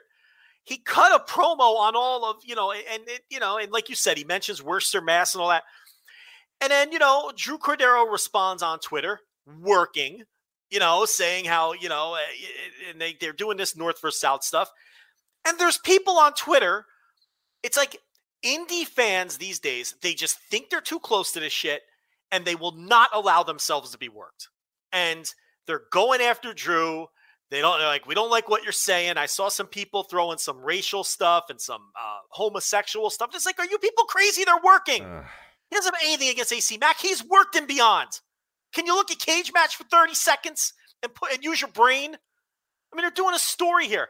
And the and, and it would be a real shame if the end result of this was AC Mack and Drew Cordeiro and IWTV forced to go on Twitter and do the Eric Stevens, I'm sorry for trying to work you apology uh, that Eric Stevens had to do a couple years ago when he was doing like the sexist routine. and- yeah i think it was only la- was that last year or 2020 i forget when it was but yeah if you don't know he was doing a women are inferior women can't wrestle type thing all building up to a bunch of women beating him at wrestlemania weekend or whatever I mean- weekend it was yeah very obviously it was for Black Label Pro. It's very obvious a woman was going to right the end you of the day. dumbasses Okay. it's so easy Yes. So it's like, and, and believe me, Eric Stevens is no pal of ours. He hates my guts, but I'm defending him here because I'm being fair. It, like the fans could not handle it, and he had to go on Twitter and apologize for being a pro wrestler who was working. I mean, this is and this is the problem with some of these modern indie fans. It's like they they feel like they're it's, it's the merch table culture that I always talk about, and I knew it was a poison pill. Rich, I've talked about it for years, and it was always going to have negative effects. Never mind speaking out. Let's leave that out of this for a second. But it's just you know, it, it, and these fans can't handle it. So they all think Drew Cordeiro is is is legitimately fucking, and it's right. almost I'm, like I'm friends with AC Mack. I think AC Mack's cool, so I'm Yeah. gonna get mad at Drew Cordeiro for saying that AC Mack is is stupid or sucks or whatever. is a It's like- coward for not coming yeah, to it's like, fucking oh my god, just It's like- just play along with it. It's wrestling, man. Just let yourself go for a minute. The old work is the new work. Yep. These people are are are getting worked, and it's like my fear is that at the end of the day they're going to figure out that they're getting worked, and then they're going to be mad that right, they're getting right, worked. right. And I will say, to the credit of like those action fans, like I don't think those action fans actually dislike Alex Shell. You know what I mean? But they get it. They understand. I'm here at in Tyrone, Georgia. show. I'm at a wrestling show. I like this guy. I don't like this guy. All right, I'm going to cheer this guy and boo this guy. If they saw Alex Shelley walking outside of the building afterwards, they're not going to run him over with their car. You know what I mean? But in that moment, he was the bad guy, and AC Mack was the conquering hero. It's wrestling. Just let yourself get lost in the moment for a little bit, man. Jesus Christ! But like you said, it's I'm buddies with this guy. I buy beers for this guy. I you know buy their shirt. I'm friends with them. They follow me on He- Twitter. Like He answers my DMs, Right. Like, eh, and and then you get too close. I got a white knight for these guys, and you don't have to. Just let it go. They're trying Man. to work here. They're trying to draw money, you know. And it's like, eh, you know, the, and it's a shame that it, it it might all get blown up because some people can't handle being worked, and you know, everyone has to assume that everything is in bad faith, and that you know everyone is, you know, it, it's just ah, it's so frustrating, you know. because and- this is so good, um, and it's it can be really good too. I mean, that you're talking about really good. you know Yeah. regional regional feuds are like so easy to do and so awesome when done well. And this one has Yeah. all the makings to be real. I mean, there's a lot of talented people, a lot of smart people involved in it as well. Um, yeah, so it, it's yeah, it's got the potential to be a lot of fun. So I really hope it can actually happen because I, I was I was certainly inspired after watching this of, of saying, oh man, I can't wait to see where this goes. And then yeah, finding out people getting upset about it on Twitter made me. This was a, a rare uh, indie match and angle that had me very interested in what the next thing is going to be, as opposed to, you know, I'm dropping in for a match because it looks good on paper and maybe I enjoyed it, but, you know, I may not ever come back and watch whatever promotion this was again. Right, right. Oh, I mean, when it was done, I basically the, the video ended, and I just went back and then I just put it on in the back. I just watched the rest of the action show in the background. right. like, you well, know, the show, well, the show opens up with an AC Mack pre-tape promo. Right, right. very good too. Um, but yeah, so hopefully the fans don't eat this up and destroy it, and uh, and force everybody to break kayfabe and all that, because that would be very disappointing. Um, hopefully, hopefully the parties involved just no sell the Yeah, negativity. just ignore the it and no sell it, please. Twitter's not real, Yeah. guys. It's not real. Don't Just no sell it. I mean, I, you're almost. It's almost like they're they're too good at their job, right? It's like you almost don't want to be too good at your job anymore because people, when you do work people, they they can't handle it, and then and they want to take everybody down. And I saw people tweeting, "Oh, I will never support Beyond Wrestling again," and it's like getting the wrong kind of heat Yeah. because you know what I mean. And it's I like I know. Yeah, it's you can't be too good at it. Yeah, it, you- you're absolutely right. You can't be too much of a babyface or too much of a heel anymore because fans just they cannot handle it. And you can't handle you know, it. I- we They- talked about this, uh, you know, a couple years ago when Jericho was, you know, in his peak, you know, inner circle heel thing or whatever. And they're like, this guy thinks he's like a big deal rocker. He's not a big deal. I'm like, that's the gimmick, you dumbasses. You know what I mean? They're like, what a dork. He thinks he's a heart like a real rocker, and he's not. He's, you know, it's like that's the fucking gimmick. Or, you know, he came out in a car, and remember, I, I remember this angle vividly. But he comes out in a car, and he says like, yeah, this car's like two hundred thousand dollars or whatever. And people are like, that car's not two hundred thousand dollars. Oh Yeah, my god. it's and it's worse with indie fans because indie Yeah. fans want everything to be with a wink and a nudge. They really do.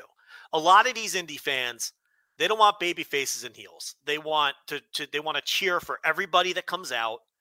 They want to do the tequila spot with Danhausen. Right, right. And what wanna- Beyond is trying to do is tell their fans, hey, boo this guy because he's from the South. You know, think he sucks because he's from the South. And you have people online going, "Oh, I have nothing against the South. Oh, what is it? Because he's a black man?" And it's like, dude, it's a fucking wrestling angle. Right. I think Not everything is is about fucking yeah. It's just crazy. It's just it's asking too much of fans just to I, mean, you know, I, I I get it in one breath, but it's also just like just let it just let the work happen, man. You're gonna have a. It's probably gonna be a lot of fun if you just play along with it a, a little bit, you know, and and trust that the people involved know what they're doing. But you know, Well, I hope this all.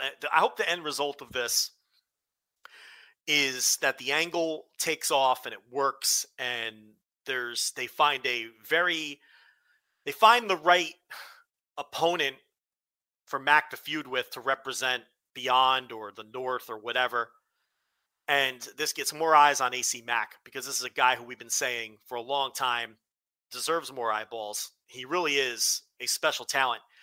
His his promo ability, I, mean, I, I don't say this lightly. I truly believe he's top 1% right now. Anybody, TV or otherwise. Um, he controls the crowd. He uh, understands, and I've seen him cut heel promos that were just as good, if not better, than this promo in this po- which was phenomenal in terms of there's no way you can come away from this post match promo in this match and not feel something, you know. And and his heel promos are even better in a lot of ways when in terms of riling people up. And yeah, yeah. Oh, he's a talk you into the building type of guy for sure. he is, he is. Like you, So- you, you want to be in the building when this guy's cutting a promo. It, you know, it makes you that. Yeah. So he, he's he's tremendous. So yeah, go out of your way to watch this uh, if you haven't. Uh, Jerry wrote uh, a great piece up at voiceswrestling.com as well if you want to read that. Uh, there's been a lot of other pieces uh, out uh, about it as well. But yeah, IWTV, you can find it. As I said, voiceswrestling.com. There's an article by Jerry, uh, Jerry Evergood that's you can read on there about it as well. So yeah, really, just go out of your way to watch it. It's not that much time investment, but it'll be it'll be well worth the half hour to 45 minutes it's going to take you to watch. It's just classic pro wrestling. Yeah, it's just if you want to see what like I what makes me love pro wrestling and why pro wrestling is good and why it, the simplicity of pro wrestling can sometimes be we invent ways to make pro wrestling hard and it really doesn't have to be and this is proof positive of it. I mean, it it's hard in the sense that they had to have a 3-year plan, they had to work 3 years to get here, but it's not that hard. All you have to do is say, "All right, here's what we want to be, you know, here's what we're going to do," and then just do it. You, you know what I mean? And like that's not always going to work, but at least fucking try. And and and so often we invent ways to make wrestling much harder or we we think that it's much harder than it is. And at the end of the day it's it, it's good versus evil. It's it's it's this person versus this person. It's this title for this title. You know what i mean? It's it's it's very very simple. Uh, but yeah this shows what what how great pro wrestling can be if it's just simple and well done and and and, and thought of and and carefully thought. You know what i mean? Like effort was put into this story and into ac mack and into this you know title reign and all that sort of stuff. So that's that's all we're asking. Just a little bit of effort. Okay. This is uh, this is not a world title, right? I, they do call it the iwtv world title yeah Now, okay, now listen. They can call it whatever they want. I, I don't I don't besmirch any promotion calling their top title a world title. My problem is Pro Wrestling Illustrated calling this a world title. I have a major problem with that. Now, I this is such a silly topic, and I'm embarrassed. Yeah, this is the even- dorkiest thing you've ever ever gotten mad about. But go ahead. I am embarrassed I that it can't makes me believe mad. you're upset about this. On P- you, a man cares about PWI in 2022. Okay, go ahead, Joe. Well, we all know this isn't the PWI we grew up with. Not that I grew up with, not that you grew up with. Okay. This isn't PWI with Mil Mascaras and Dusty Rhodes on the cover, and it isn't PWI that you grew up with with uh, Sting and the Yeah, fucking Sting, Sabu, and Liger were on every cover that I remember. Right. so- This is not the same. Now I understand that there's different people running it, and I am not a fan of a lot of their editorial choices. But but and and in particular this one, you cannot give this title world title status. You cannot compare this IWTV independent title, which is a fine title. I have no problem with it. I thought it was a good idea when they came up with it. I have followed this title to varying degrees depending who has held it uh, over its existence. Right now, obviously, I'm very into it uh, with what they're doing now. Other times, I've been less into it than others. But the point here is, if you're Pro Wrestling Illustrated, you have to care about rest. If if if listen, rest pro wrestling history, no one cared about it for decades, and that's why the record keeping was poor. And now we have people who do care about pro wrestling history, and there are curators of that history. And if you're Pro Wrestling Illustrated, which you know as it was a kayfabe publication throughout its whole existence, I get that, but you really were, you know, the magazine of record in this country, and it mattered who Pro Wrestling Illustrated gave that stamp of approval to in terms of what's a world title. That stuff used to matter. And if you start calling titles like this a world title and that Pan African diaspora thing a world title, those aren't world titles. You know, you can't you can't do that because you are one of the most important curators of history. And if you can't handle the job, give it to someone else. Because you can't sit here with a straight face and tell me that this IWTV title or some of these other titles that they have dubbed world titles are on the same level as titles that Lou Thesz held and Bruno Sammartino and Nick Bockwinkel. I mean, come on. We have to reel this in. And do I feel like a massive dork caring about this? this? is really. no, but I. But I, I, I, yeah, is, I, I, I see what you're. I see what you're can saying. can we respect? Either we respect the history or we don't. Okay. No offense to Trisha Dora, she's a fine wrestler. She's not a world champion. Okay, and this is not a world championship title. Come on. Nobody thinks this. You know, we we it, it's a, it's the independent title by definition. It can't be a Independent world title. TV. Yeah, What are it we has, doing? I did check. It has been defended twice in uh, Canada. The notice. So does that change your stance? I don't on- care where it's defended. We all know what a world title is and a world title isn't. And we all know this isn't a world title. And again, I don't put this on the promotions. You probably, everyone listening to this has a local indie that calls their title a world title. They call it whatever they want. I don't care. That, that, that but PWI is supposed to be better than this. You don't, you, you gotta rec, you can't recognize these See, I think this is this is a you problem now at this point, though. They're not better than this, though. You know, not anymore, I guess. they're fine. I mean, they're fine, but they're And I not. guess they're you not don't what have to- you. I they're guess- not okay. what you grew up with. Again, they're not what you grew up with. I think what you're saying is the problem is I don't have to recognize what they recognize. I can. What you're saying is I can just say, all right, it's not what it used to be, and no one really. I don't need to listen to what PWI tells me is a world championship. I now know what is and isn't. Right. Whereas in 1986, but I mean, I don't know. It just it bothers me that it bothers me, but it does bother me. I I I can't, it, it, you know, because I grew up with that magazine and they they used to protect that. I mean, they stripped WWF of world title status in the early 80s and over over you know, and, and they refused to recognize the ECW title as a world title. And they ref, you know, it meant something. It was like, and eh, you know, and it meant something in the industry when PWI recognized your title as a world title, and it wasn't easy, and it wasn't random indie titles that have never been defended in front of more than 400 people. It- eh, and it's just, I know this shouldn't bother me, but I do care about the history of wrestling, and I feel like not enough people do, and the few that do really need to do a better job taking care of the history of pro wrestling. That's all.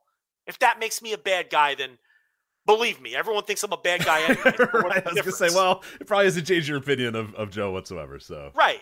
But I mean, you know, it, it's nah, I got. it. I, I I- get you. I, I totally I- get what you're saying.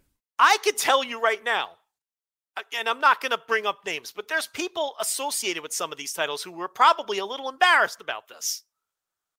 You picking up what I'm laying down, Craig? Gotcha, I mean, gotcha. I- I- come on.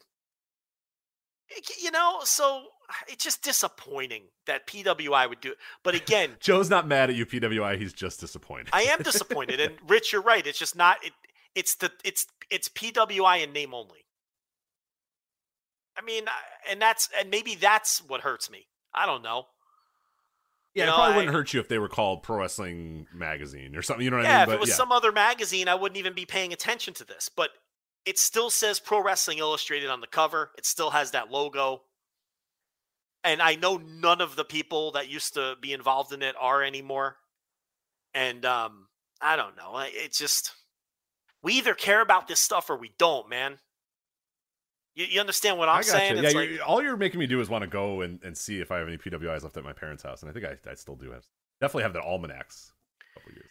I mean, this stuff either matters or it doesn't. And if Yeah. you're telling me it doesn't matter, that bothers me because I want it to matter. You know, Alex Shelley and AC Mack, I love this match, and they're they're wrestlers I respect the fuck out of.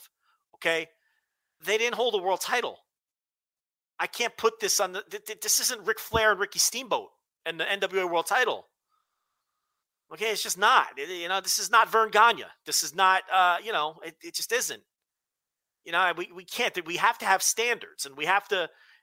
If we're gonna, you know, have reverence to history, we have to respect that history. We can't just throw these things around uh, because you know we're trying to. I, I don't know. I, just, I, I'm, I, I- it bothers me that I care about this, but someone has to care about it. Right. Someone has to No, say right. something.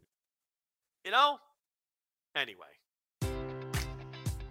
Enjoy all your favorite sports like never before at BetMGM. Sign up using code CHAMPION and receive up to $1,500 back in bonus bets if you don't win your first bet. When you register with BetMGM, you'll get instant access to a variety of parlay selection features, live betting options, and the best daily promotions in the business. And with BetMGM at your fingertips, every play and every game matters more than ever. Remember to use code CHAMPION and receive up to $1,500 back in bonus bets if you don't win your first bet. Place your money line, prop, or parlay bets with the king of sportsbooks today. BetMGM and GameSense remind you to play responsibly. See BetMGM.com for terms. 21 plus only, Virginia only. New customer offer, subject to eligibility requirements. Rewards are non withdrawable bonus bets that expire in seven days. Gambling problem? Call 1 800 Gambler. Promotion, promotional offer not available in Washington, D.C.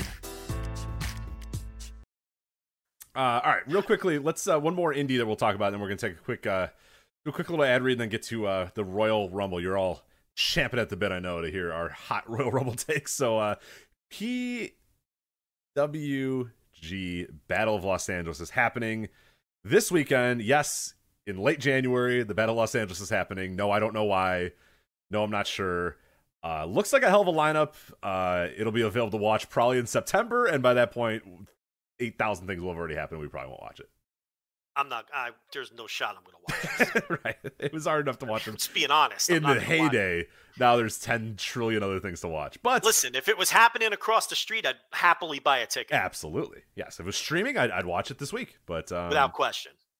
yeah, they're they're still kind of in their old thing, and that's fine. I get it. People got mad at us when we used to get mad at them all the time, and I'd say, okay, fine. And I eventually just was like, all right, PWG is going to be PWG, but uh, yeah, we. I also can't pretend that I'm to ever watch this show. So uh, anyway, Mike Bailey and Bandito. Uh, these are all the first round matchups, by the way. So Mike Bailey, Bandito, Jonah, all caps versus Buddy Matthews, Davey Richards versus Jonathan Gresham, Black Taurus versus JD Drake, Alex Shelley versus Lee Moriarty, Leo Rush versus Jack Cartwheel, Daniel Garcia versus Kevin Blackwood, uh, and Rey Horus versus Aramis. That's a hell of a lineup.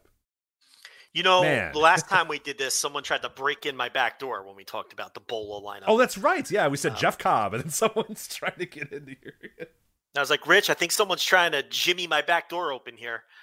Um, but we got to finish the show. I'll deal with the cops later. Um, yeah, I mean, it's a good looking lineup. I, I like Buddy Matthews being involved in something like this.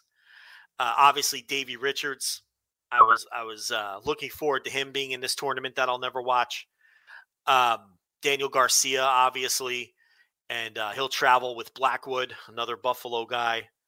And you know, PWG always does this. They they tend to match up people who are already with familiar with each other. And I Mhm, know that mhm. bothers a lot of people. But you notice they've got Garcia against Blackwood. They have Horus versus Aramis. Uh, and that's kind of been their always been their booking pattern. And I I, I get why people don't like that. Because they're like, oh, give us the fresh matchups. But you're gonna get those later. Right. The, the idea is that the first round is just like, all right, let's get you know get get your feet wet, get familiar with these guys, do that sort of stuff. It's all about seeing what happens in the later rounds, though. So I, I I'm fine with that booking plan that they do. I, I'm fine with it. I get why people get upset about it, but you then are kind of rooting for that guy to move on and face somebody that they've never faced. You you want the fun, interesting matchups to happen in the second, third round. It's Not not, even. it- it's also the idea that these guys have probably wrestled each other a million times, and they could put their best foot forward and have a really great match, Right. Because they're familiar with one another, Right. In some cases, like Garcia and Blackwood are probably in the car talking about their match, you know, for for Yeah, for I mean- thirty hours, you know, before uh, they're coming to the show or whatever. So yeah, the, the idea is that these people, yeah, are familiar, so they can get in the ring and just go out there and show out and have a really really great performance, Yeah. and and and impress this fan base off right off the bat. If you've never seen, you know, Kevin, if if PWG fans have never seen Kevin Blackwood before. you know, he's going to be in there with Daniel Garcia, and those two guys know each other like the back of their hand. And they're going to go out there and have a hell of a match. They could have some match that they had in 2018 that they know is good and put together spot. Whereas if you put Blackwood in there against um, whoever, Jonathan Black Gresham, Taurus, yeah, Black Taurus. They, you know, they get to the arena and then they got to say, all right, what do you want to do? You know, and thing. then what if their chemistry's not good? right. And then it, that doesn't do anybody any good. So that would be the counter argument to I want. Look, it's a tournament. You're going to get those fresh matchups later on. I've never had a problem with putting the people in there who are already familiar with each other. I think that's actually a good idea. But um but yeah, it's a good looking lineup. It you know, they really struggled there um when the pandemic wasn't allowing travel and and you know, post speaking out and uh, for a while there PWG has struggled with their lineups a little bit. But now that things are slowly returning back to normal, um, this feels like a fresh coat of paint for them with some of these names and this particular lineup. And Jack Cartwheel is a guy from the West Coast who a lot of people are high on, who is going to get a big opportunity in this tournament against some of the best independent wrestlers in the world. So, um, yeah, I do think it's a uh, it's a good, interesting, and fresh lineup for PWG, and I will also never watch it. Yeah, I just, I really, God, I just wish that the, they get this DVD out pretty a lot quicker. Or just, I Yeah. understand they don't want to stream. I get that, but man, get this thing out. You know, get it somewhere where people can watch it in a couple weeks. Because yeah, if this was this released in you know mid February, I'd watch it. But man, it's gonna come out in like April, and no one's gonna care. you know, at this time, it's gonna come out in May. It's gonna be like, what? Who cares? So. Yeah, it stinks because I want to watch this. It looks like a lot of fun, and, and, and I do always respect PWG and how they structure their shows and how they book and all that sort of stuff. So, but BOLA is usually later in the year, isn't it? yeah, it's usually uh, late August, early September. Yeah, So I don't know why it's in January this year. Probably COVID related. because they haven't had one in a while. Yeah, I maybe? think they just want to make some money again, so they're just gonna. They didn't have one last year, right? They, I do not believe so. when was the last BOLA? Let me look this up. Not believe so. But uh, Um, PWG. Let's see. Funny thing is, when I used to watch these, I I would be totally burnt out the middle of day two. Uh, let's see.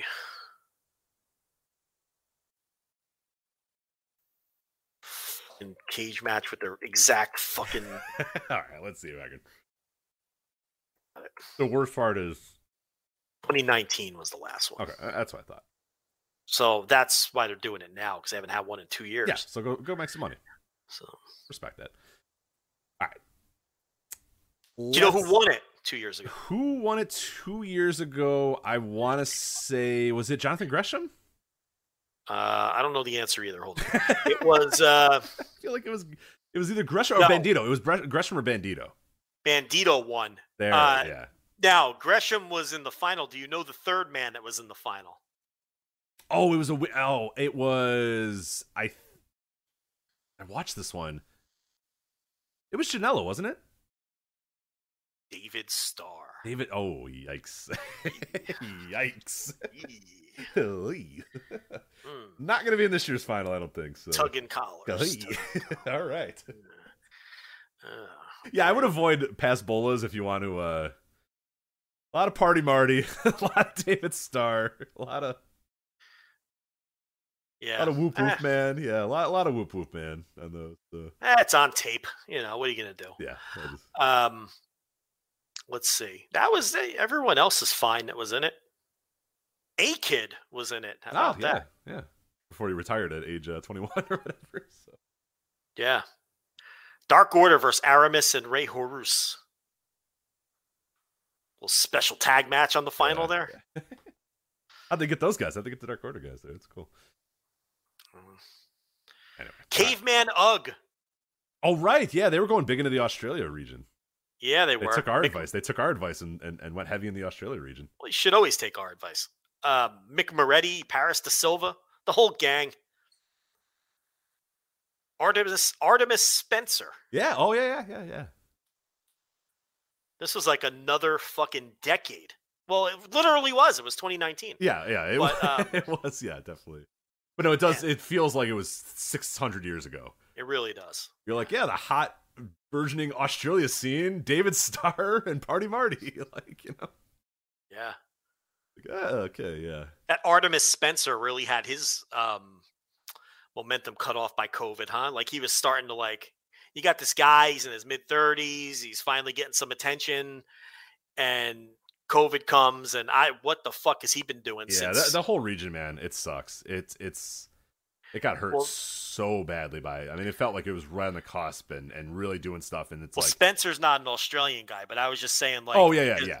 he was just a guy who was, you know, um, uh, from that, from like the, Paci- I think he's from the Pacific Northwest, I and think so. Yeah, yeah. he was uh, um, just he he finally was picking up momentum outside of that region, and you know, working PWG shows, and then that just completely the world stopped, wrestling stopped, and that completely it was the worst timing for that guy because then everyone forgot he existed. I forgot he existed till this very moment when I read his name on that page. And then I'm like, oh yeah, remember when that guy was getting momentum? Yeah, and I think he's still doing stuff, but yeah, I don't even know where he's where he's been working. I, I haven't. He seen- was at least I working can say seen Progress. Yeah, Rev Pro, he was working PWG, and then everything happens, and now he's just back in Canada. Sucks. All right, so let's do. Uh, let's let the people know about MyBookie, Joe. Fantasy football season is over, but you can keep the excitement alive with MyBookie's double deposit bonus. Your initial deposit will be matched up to a thousand bucks, like playing every game with home field advantage. All you have to do is sign up, use the promo code Voices, and get your funds credited to your account instantly, so you can start placing bets with MyBookie, mybookie.ag, promo code voices. The NFL postseason obviously in full swing. You got the you got the big big weekend coming up, Joe. Big weekend for your Rams, right? Yeah, I mean, we retired Tom Brady, and now Mm. it's time to uh, to beat the 49ers and go to the Super Bowl. There it Absolutely. is. So let's let's see. I put some bets on that. You got two big big games. You obviously have quote the big game coming up pretty soon. I'm sure we'll get copy about the big game and bets you can make for the big game. But uh, yeah, you got uh, NFL uh, week, final NFL weekend here. You got the big game coming up. Plenty of other stuff going on in the NFL uh, to bet on. NBA, NHL, all the sports you want to bet on are all available at mybookie.ag. It's also home to exclusive contests that can be used to maximize your winnings and make 2022 your best year yet. So don't miss out. Double your first deposit up to a $1,000 by using the promo code VOICES. So again, mybookie.ag, promo code VOICES. Place your bets and get ready for the intensity of playoff action and the intensity of Royal Rumble action as well, because we're going to get to that uh, here in a sec. Bet anything, anytime, anywhere with mybookie, mybookie.ag. Promo code VOICES. All right, Joe. I got some Rumble prop bets for you. Ready for this? Not part of the ad read. Not part of the ad read. No, this is this is just. I thought these were interesting, regardless of the ad read. But you know, you can go. You can go to mybookie.ag, use that promo code voices if you want to do a double deposit. Okay, door down. This is for entertainment purposes only, of Correct, course. correct. Yes. Johnny Knoxville Royal Rumble entry numbers. You excited about getting involved in Johnny Knoxville Royal Rumble entry ah, numbers? No, I'm not. But Okay. you're, but give me the odds, and maybe you can tempt me. Over fifteen point five minus one twenty. Under fifteen point five minus one twenty. I would take the under. I think he'll be in the first half of the match. There you go. I don't think they want Johnny Knoxville mucking up the second I half. I do not. I think you're absolutely right there. I That's- think that would be my strategy here. But um, when did Pete Rose enter the Royal Rumble? Pete Rose. Pete Rose. I don't think he ever officially entered a Royal Rumble. Oh, but Kane did tombstone him in a Royal Rumble, though, right? Yeah, he, well, he beat up. uh He beat up uh, Drew Carey, if that's what you're thinking of. Oh, I, maybe I'm confused. Pete. Rose No, appeared at he definitely- WrestleMania. No, it was WrestleMania. He was cutting was promo, and then yeah, and then he he also appeared as the San Diego Chicken, but I believe that was also at a uh, a WrestleMania. So neither of those were the Royal Rumble. No, no, Drew Carey tried to pay off Kane, and that uh, did not work out very well for Drew Carey. So Okay. he was he was promoting some. I, I did that in the Rumble review, flagshippatreon.com, by the way, where there was some dumb comedy special that Drew Carey was plugging, and they were like. It was it was just one of those incredible things where Joe is like, "Well, I know what I'm gonna be doing next Sunday. I'm gonna be watching the Drew Carey, like you know whatever this dumb show was." Was that um? God, that no, Jerry- nobody bought it. It was a pay per view comedy show, and literally like a hundred people bought it. It was so Yeah. bad. Was that Jerry Lawler or Mickey Mouse? it kind of it's hard to tell the difference. So. Yeah. He's like Jerry Lawler after getting kicked in the balls. right, that, uh, right, right. Yeah, I know what I'm gonna be doing. Wrong. I'm gonna know what I'm doing. Jr. I'm gonna be watching the Drew Carey comedy special. it's just like Yeah. nobody watched it. No. Because like you watch that Royal Rumble, you're like, what's The Drew Carey comedy pay per view? Who the fuck would order that? And the answer was nobody. Nobody wanted to order it. So uh, That was a little late in the pay per view. Yes, it comedy was. like early pay per view always had stuff like that. Right. Like uh, like Andrew Dice Clay had a. Uh, Oh, his was special. huge. Yeah, his was gigantic. You remember that one? Yeah, Yeah, I yeah. yeah. And um, um, of course, the Howard Stern Butt Bongo Fiesta. I remember that on pay per view. Um, Howard Stern had a couple different pay per view specials in the early, but pay per view then kind people like the novelty wore off, and people weren't willing to pay for things like that, and it kind of just became you know big fights and wrestling and shit like that. But uh, that Drew Carey, that had to be that was real late in the pay per Okay. I, I, Joe, I need to apologize to Drew Carey. it did well. Drew Carey's Improv All Stars. This is uh, this is from the multi-channel news uh, right. on February 11th, 2001.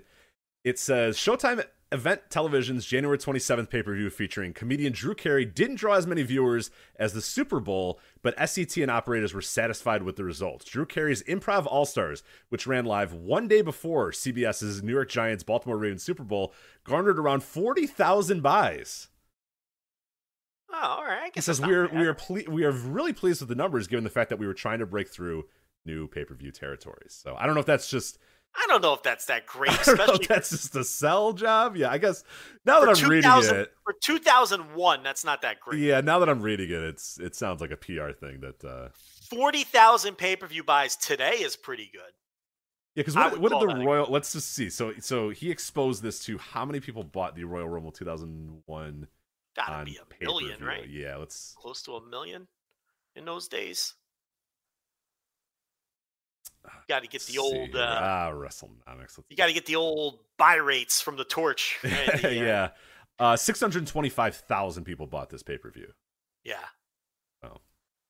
Yeah, 40,000 kind of sucks. All right, so this is just a PR. That, that's just a. Uh, That's not good. so, not yeah. It's like the wrestling media. You just send them a press release and they'll just post it without even looking Let me at see if I get those Howard. let me see if I get those Howard Stern butt bongo fiesta numbers. yeah, no, those had to be pretty big.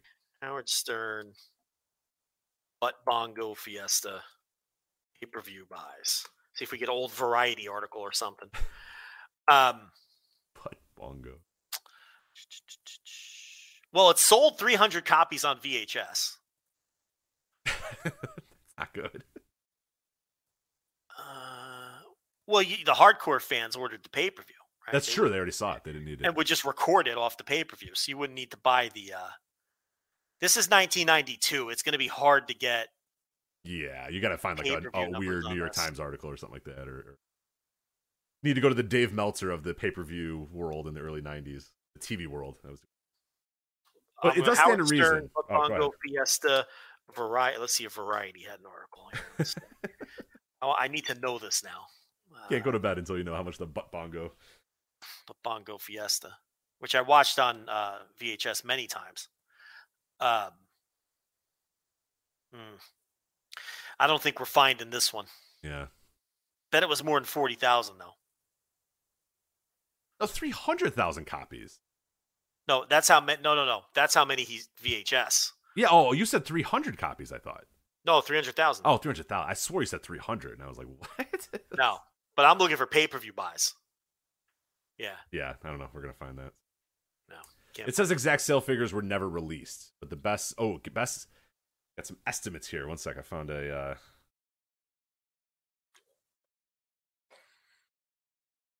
Oh god, people just heard me type wrong. Uh, all right, all right, all right, all right. Who cares? Who cares anymore? Okay. We are told in the chat room that the Butt Bongo Fiesta VHS came with 3D glasses. Ooh, wow. So butts in your face. That's pretty cool. Yes. Incredible. So, uh, but to your point, Drew Carey came in at fifth. So you're Okay. right that uh, you probably want Johnny Knoxville. I would recommend the under. I recommend the other. Johnny Knoxville number of Rumble eliminations over 0.5 minus 200, under 0.5 plus 160. Over. You think he's going to eliminate somebody? There's got to be a jabron in there that he could like backflip out of the ring. Okay. Some com- comedy heel or something. Is like Tozawa in the match or something like. Uh, we'll talk about. We'll go through the entire Royal Rumble match here in Okay. a moment. So don't worry. We'll, we'll, we'll- Unbelievable! I'm referring to Tozawa in this. It's pathetic. Don't right? even. Yeah. Don't even say that name. It makes me so so sad. Glad he's happy. Yeah. Um, there's a lot of I, I will say on MyBookie a lot of prop bets if you want to get involved in the uh the Royal Rumble. It's best finishing position between like Rhea Ripley and Nikki Ash, who's going to last longer in the match. Like How many Brock Lesnar F5s? Always a fun one. How many suplexes for Brock Lesnar? How many Lashley spears? I got screwed by that Goldberg match. How'd you not win that? I counted those up. You They didn't, didn't. No, remember they they they screwed me over, and then I, I eventually the money did get deposited. It was it was like in a holding pattern for a little while, and I'm like, fuck off, guys. I know that they got like oh. they probably were like counting if like a spear through a table was a spear. Like eventually, I did get paid on that, so Eventually, they paid out the bill. they did pay that. Yeah, it was it was it was pending for like three weeks afterwards. I'm like, come on, guys, it's Yeah. three spears. Like I I counted it. I know for a fact. Uh, how many Roman Reigns Superman punches landed? Over 2.5 minus 135, under 2.5 minus 105. Well, landed. I'm gonna go under because that that fucking move shows more light than a fucking spotlight. So uh, I mean, that, that's that's what I would say there. But um, in the technical sense, I would. I'm gonna go over on that. okay. There you go. No, no, I'm gonna go under. Yeah, I'm it's Seth freaking Rollins. He only needs one of those Yeah. things to beat him. Yeah, yeah, yeah. He's not wrestling fucking uh, Braun Strowman. It's yeah, yeah, under. Yeah, for sure. All right, well that's that's that. We we can maybe jump onto these uh, when we talk about who's actually in these Rumble matches uh, as well if we'd like. But uh, let, let's do that. So we have the Royal Rumble coming up this Saturday. Set your alarms, folks. Saturday, not It's Sunday. Nick Khan deal. Nick Khan is like, Saturday nah, we're boxing, we're MMA, we're big time Yeah. entertainment. We're on Saturday.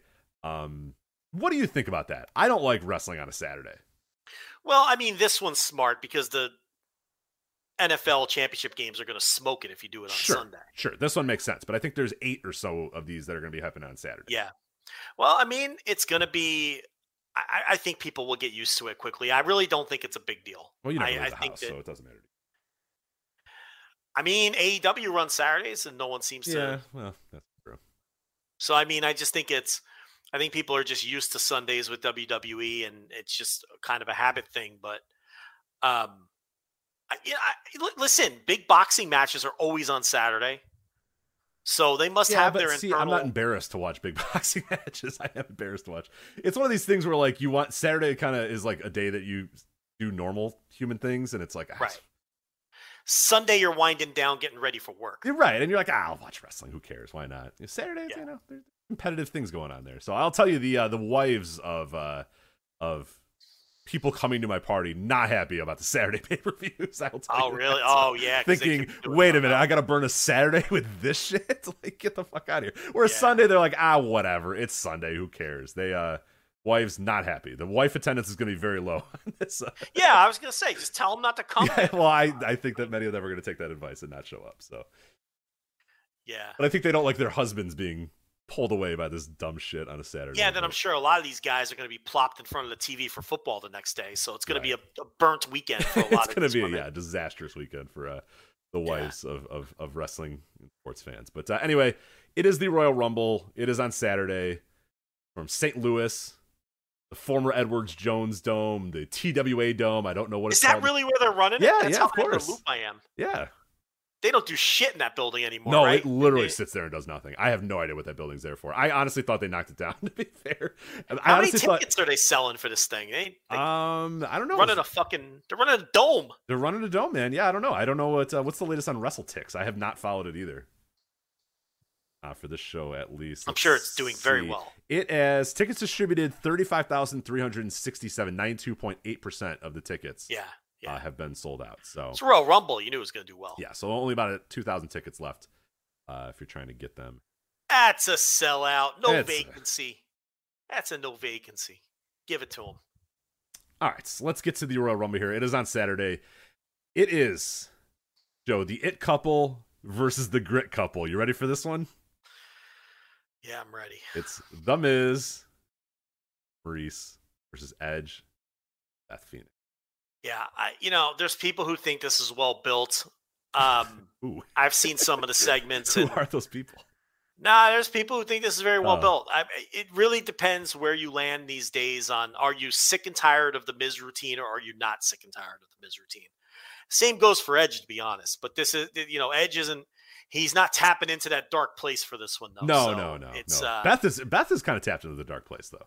yeah. Got her yeah. warrior hair on and stuff. So yeah, she's I mean, I don't give a flying fuck about this. could not but, possibly care less. Yeah, You know, it's, probably it's- ordering the pizza during this match for sure. So Yeah. I'll go pick up the pizza during this match too. oh, they delivered. Ah, it's fine. I'll just go drive. It's a couple minutes away. It's Yeah. no problem. I'll go. I'll, I'll do it. I'll do it. Yeah, Not because save I'm a cheapskate. fee. It's I'm, I am a cheapskate, so I will do that anyway. But this is a good opportunity to do it anyway. Yeah, let's save the tip. I'll go get it Yeah, myself. exactly. It'll be warmer if I get it. So. All right. Right. Becky Lynch versus Doudrop for your Raw Women's Championship. Doudrop's been getting a push. Yeah, they're gonna do it. You think they're gonna do it? You think Doudrop's gonna do it? No, Oh, you know, th- th- you know, it- I'm hearing a lot of chatter that Rousey's coming back for WrestleMania. yes. I was gonna talk initi- about that during the uh, the Women Royal Rumble match, but let's do it right here because Becky's gonna win. Ronda. It, I think Dave Meltzer said definitely coming back for WrestleMania. I forget the words he used, but essentially alluded to the fact that definitely coming back. Um, it's gonna be Becky know- versus Ronda at WrestleMania, man. Yes, it is. Uh, what does that mean for Bianca Belair, Rich? Well, Joe. Um, I thought that we were supposed to let that play Well, I, out. I'm still letting it play out. Yeah, because Okay, yeah, right. no, you got to let that play out a little bit longer. you will be dust and bones by the time that plays out. But that's not it- happening. Turning into a corn cob as I'm letting it play out. I'm, I'm sure No, any day think- now, any day now, Joe, they're gonna say, "All right, let's pay off." You know, you hugging her and then getting beaten in eight seconds. I'm sure it's coming somewhere down the line. And And then losing 70% of your televised matches for the next. Yes. Uh, um, yeah, that's not a. Uh, you know, you know what's funny is you know Tony Khan has been touting this uh, dream signing that he has made that is yet to debut. Um, and I thought a real dark horse for that was Ronda Rousey, but I guess that's out. So I Well, have to not yet. He can, make, he can make an offer she can't refuse right now. Well, I think he's saying he has this person signed already. Yeah, His dream signing. Who do you think that is? Danhausen. Oh, you're going with I don't think it was Danhausen. the no, dream signing has the debuted already. Dream signing. I don't know who would Tony Khan's dream signing be like. That's uh, I I yeah I don't know. I, I was going with Rousey, Yeah, but from that's not South. going to Maybe be it's somebody from. Mid South. or It's Buck Robley. yeah, Uh, right. You know what I mean? Like, I don't know. I yeah. I mean, you don't think Gargano would be considered? ah, that's a tough. That's a lot of. that's strong verbiage for Johnny I like Johnny. Um, I like Johnny wrestling. Don't get you me know what I heard about Gargano? You know what I heard about Gargano? What'd you hear about Gargano? I heard that's uh I would put that at, at, at I think people think it's a lock. I think it's about 50-50. You think and there's you an know equal what? chance that he shows up at the Royal Rumble? I lean WWE for Gargano. I heard, Rich, that uh Khan might not be as high on Gargano as you might think. Interesting. Okay. That's what I heard. Oh, all right. I, listen, I don't know. He could pop up on Dynamite next week. I, I'm saying a lot of people think it's like 80 20. You know? I'm saying I would put odds on Gargano, WWE, AEW at 50 50. 50-50, That's where right I'd down- put it right right, down the I- I think it's a literal coin flip at this point. Okay. Well, that'd be fun to see. Yeah. How it plays out. With that being said, yeah, if you, I don't think you can tout Johnny as a dream signing. That's that's tough. No. So who do you think it is? Hmm. Iceman King Part. No, I have no idea. I'm not sure. Um, Yeah, I, I Chris Adams. I don't think that he's a tough get these days. I don't think yeah, he's dead. that's gonna be hard to get. Uh, That'd be a dream, though. That'd be a dream signing if you can get Yeah. Chris Adams. You know, Master of the super kick and everything. 27 years after he died or whatever. So that would be tough. So- Um, Buck Robley's dead too. Yeah, I was gonna say a uh, lot of those mid South favorites are are all very very dead. So that's uh I don't even know if he ever worked Mid South, to be honest. Um, I just like saying Buck Robley. it's a great name. I, when I want to think of like an '80s territory guy, and I want to say a funny one, I always say Buck Robley. Buck Robley. I like to go with him or Ted Oates. Ted another one I Oates, like. that's good. Yeah. Um, yeah, I don't know. I don't know who the. Uh, my- my guess is out. I I guess Rousey. I'm not going to be a fraud and change it to somebody else. So I don't know. What's what else is going on with this Rumble? So the Rumble here, let's go with the uh, the women's Royal Rumble. We'll start with again the speculation that Ronda Rousey is coming back, and if she comes back, I mean she's gonna win that Royal Rumble, right? Like I mean, why would you bring her back and throw her out at number 16? And, you know, I mean, I will- yes, of course. I will say that uh, MyBookie definitely has some thoughts about that too, because Bianca Belair is at plus three hundred. She she is so far the biggest favorite. yeah. Ronda Rousey plus four fifty. Yeah. I, I might mean- find myself clicking on the Ronda Rousey name here a little bit after the show. I don't even. I mean, here's the thing. I don't care who wins. If Rousey comes back, she's going to she be in has the main event of WrestleMania. Yeah, she's going to win that. and So- she's going to go to the main event WrestleMania against Becky. She doesn't even have to win the Royal Rumble. Like that won't even matter. The point is, it's going to be Rousey versus Becky. Right, like some other people speculated that maybe you have Rousey get in there and then Becky runs in and like throws her out or something like that to build it up. Like you could do a lot of different things, but regardless, Bianca, I will tell you this right now. If there was a bet to put will Bianca get her revenge for hugging Becky Lynch and then dying in 6 seconds afterwards? No. I would say no. She's not going to get that. So No. uh, that would be my bet there. And then as far as Could they as do a three way at WrestleMania? maybe, but I don't that's not going to be good for her either if it does. I mean, people will pretend it's good. Yeah. But she's eating a one, two, three. If that's the case, you know what I mean? Like that's she's tapping out to to Rousey, or she's eating a one, two, three from Becky. So I don't know if I love Right. She's not like knocking out Rousey and then pinning Becky. Right, Like, stacking their bodies on top of each other and pinning them Roman Reigns style. Like that's not happening. So um, right. yeah, people will tout it as a big oh here, see we let it play out, but then she yeah definitely be losing it. What else we got here? Anyway, all right. So this is who is in the 30 woman Royal Rumble match. Are you ready for this? Who's who of uh, of names? This cavalcade of superstars. Joe. Do we know all the names yet? We do not know all the names, so there's some mystery guests. But I love. Are you just so just before I if I I don't want to I don't want to blow this if you're going to do it. Are you going to do a what brand she play for a game or no? No. Okay. Why would- oh, you were afraid I was going to do that. I didn't want to spoil it. I didn't want to spoil it in case you were going to come out of nowhere with it because I think you did that in the past Royal Rumble. What I love about this is Wikipedia gives you the allegiances of every one of these people? Yes. in the match, which is just awesome. So from Raw, Joe, you have Rhea Ripley, Nikki A.S.H., Dana Brooke, Carmella, Queen Zelina, Tamina, Bianca Belair, and yeah, only live once, Liv Morgan. Hmm. That's not too many names. Not too many names. From the SmackDown side, Joe, you have Shotzi, Natalia, Aaliyah, Naomi, Shayna Baszler, and Charlotte Flair. Okay. Hall of Famers, you have Nikki Bella, Brie Bella, and Lita. Some heavy hitters. And then you have unaffiliated freelance. this is the part that, I did this whole bit just with this freelance part. Yeah. Freelance, Michelle McCool, Kelly Kelly, and Summer Rae. Hmm. And then you have from Impact Wrestling, the forbidden door has swung wide open Right. and has allowed Mickie James, Impact So how- Wrestling, synonymous with Impact Wrestling, Mickie James, finally get her opportunity in the Royal Rumble match that she's probably participated in every single time they've had it. How many mystery spots are left? So that number gets us to 1, 2, 3, 4, 5, 6, 7, 8, 9, 10, 11, 12, 13, 14, 15, 16, 17, 18, 19, 20, 21. We have nine different spots. to fill. Nine? we have nine spots to fill. So, um, I mean, Kaylee Ray can't be that. Kaylee Ray, Mandy Rose, uh, what are we doing? all here? of Toxic Attraction, um, Yeah. Um. Io, Io Well- Shirai probably, right? Sure. Ali J can show up. Mm. Rap superstar Ali J How show up. bad was that? That was pretty brutal. That was pretty One of the worst things I've one of watched. the weirdest on- things ever. Yeah. Because she's also not popular. No. But they she's- pretended she was popular, and like wrestling news sites were like, "Oh, well, uh, what should I wa- what should I listen to of Ali J before she makes her performance? I've never heard of her." It's like nobody's ever heard of her, dude. Like, Yeah. what are you talking? Nobody know. Look at her Spotify. There's like she gets less listens on all of her Spotify. Her entire Spotify has less listens than one episode of the flagship. Yeah.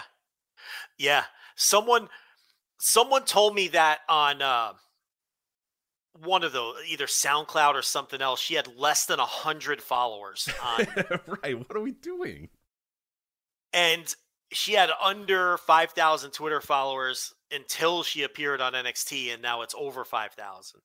She's a literal person off the street. Like, how did this happen? Where'd they find know. her? I have no idea. No one knew who she was. She's no one. She was nobody. This isn't like Joe and Rich are out of touch. She, this was a non-entity. This was a person off the street, and the performance kind of showed that. Oh, it Like, was so bad. it was brutal.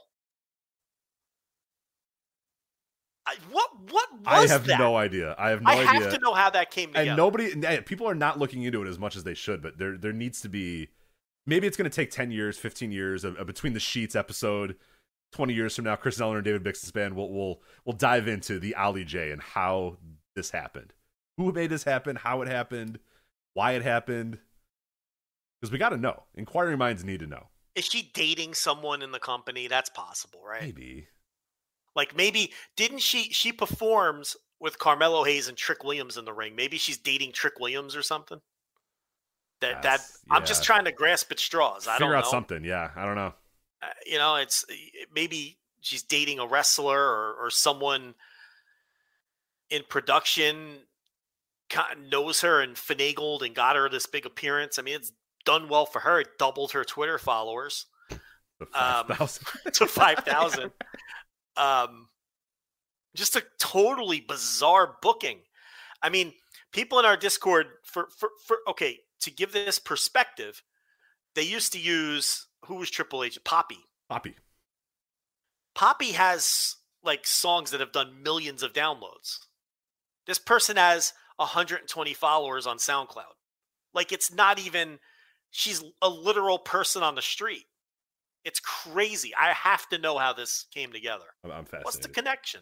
Yeah, unfortunately, I think we're we're getting too far past it, where people are not going to explore it. This was been the week to pe- for people to explore it, and uh, yeah, I don't know.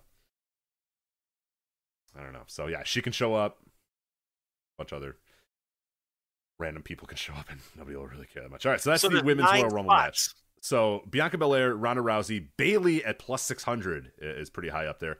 Alexa Bliss, it's plus seven hundred as well. Are your top four? So you have. Well, if I got nine spots open, this means that my yearly dream of Velvet McIntyre showing up is alive, right? It's not. Yeah, it's not impossible. It is not impossible. I love this that four, three of the four people that are betting favorites to win this thing yes. are not active. Alexa Bliss has been gone. Bayley's been gone. Ronda Rousey's inactive, has been gone for years, and then Bianca Belair. yeah, Nice job. Yeah. Nice division you guys got there. they they've done a wonderful job. Paige. Paige has better odds than Asuka Shayna Baszler and Io Shirai. There are a lot of yeah. Some of these are just really It's a really sick. Queen Zelina. what do you want to guess where? Here, this is a good guess. What do you think the odds are on Queen Zelina and Natalya? the shop stored. Um, plus nine hundred, higher, plus two thousand. higher. My God, what are the odds? I'm gonna say I might I might throw a bone or two on Queen Zelina. You never know if they get wild or crazy here because you'll make Yeah. a lot of money here. She is plus six thousand and six hundred. Wow, Dana Brooke plus ten thousand to get Hey, that she's a championship. championship. I don't know if I'm embarrassed for her or like, or that it's Oh, heartwarming that she does that. She's so proud of winning that title, like legit. oh, the twenty four seven. I don't get the sense it's a work. like she's No, legitimately no. proud of that. It's weird, right? Yeah. She has to know that nobody cares. I mean, I would hope. Yeah, you do hope. You do hope she does. don't the veterans who chase her around have it one of them like Drew Gulak? Yeah, I was. I was. like, that's exactly the name I was gonna bring up. Be like, Dana, like, look, you know this doesn't mean anything, all right? Like, as they're in catering, poking at their chicken breasts, saying, "You look, yeah, like, yeah, it's a job. Just think of it that way. It's a job." yeah. Well, that reminds me of the old. uh You ever hear Lance Storm tell that story where he was in catering at WCW and he he was gonna lose? Remember, he had all the titles. Like, Yeah, yeah, yeah. He won all the Canadian titles and renamed them and stuff. Yeah. so I don't remember what title it was, but he was gonna. It was a. He was at Nitro and he was gonna lose one of the titles, like the TV title or whatever. And he said that uh Johnny Stamboli came up to him. And was was it John? I don't want to besmirch. It the be. Yeah, guy. Johnny the Bull. Is that the same guy? Johnny the Bull. He would. He would have been around that time. No, but I don't know if it was him or Disco. It was one of those fucking, you know, one of those Italians. Nobody cares. but uh, it was either Glenn Gilberti or uh, Johnny St- But uh, man, I don't want to besmirch the wrong guy. It's it's funnier if you know who the guy. But anyway, okay, should we figure Uh, out who this one is? the guy comes up to him and he's like, "Man, I, I Lance, I heard the news. And Lance is like thinking the worst. He's like, especially in this era, you know what I mean? Like he's thinking one of his friends fucking died or something. So the guy's like, "Yeah, man, I, I heard they're taking the TV title off you." I, man, he's like, "Did you try to talk your way out of it?" And Lance is like, "No, I don't care." He's like, "What do you mean?" He's like, "It doesn't mean anything." He's like, "I don't care if I lose this title. It's one less title to drag through the airport." You know, so it's like you have that, you know, pragmatic, logical Lance Storm, and Jake the Snake Roberts, who always used to say, "I don't want any titles." Yeah, please don't give me a title. I don't want to carry it around. I have to carry a 50 pound python around. Please don't make me add a belt to that. Um, and then you have Dana Brooke, who's like legitimately tickled that she won the 24 7 title. It's just, again, I don't know if that's embarrassing or if it's charming. I don't know where I fall on that. I could go either way, depending on my mood. All right, you ready now for the uh, men's Royal Rumble match? I'm ready. I just noticed I, I did not put the uh, Brock Lesnar match in our rundown, and nobody pointed it out. you know, usually I get one thing wrong, and I get 27 people saying, "Ah, you didn't." Uh, Hiroshi Tanahashi is actually uh, not the champion in this. Like, but I didn't list the main event of the show with Brock Lesnar in it. Nobody cared or noticed. That's incredible. All right, um, men's Royal Rumble match, Joe. Uh, this all right from Team Raw. Oh, this one's not that funny because there's the only freelance guy is Johnny Knoxville, so I'm not going to do that gimmick there.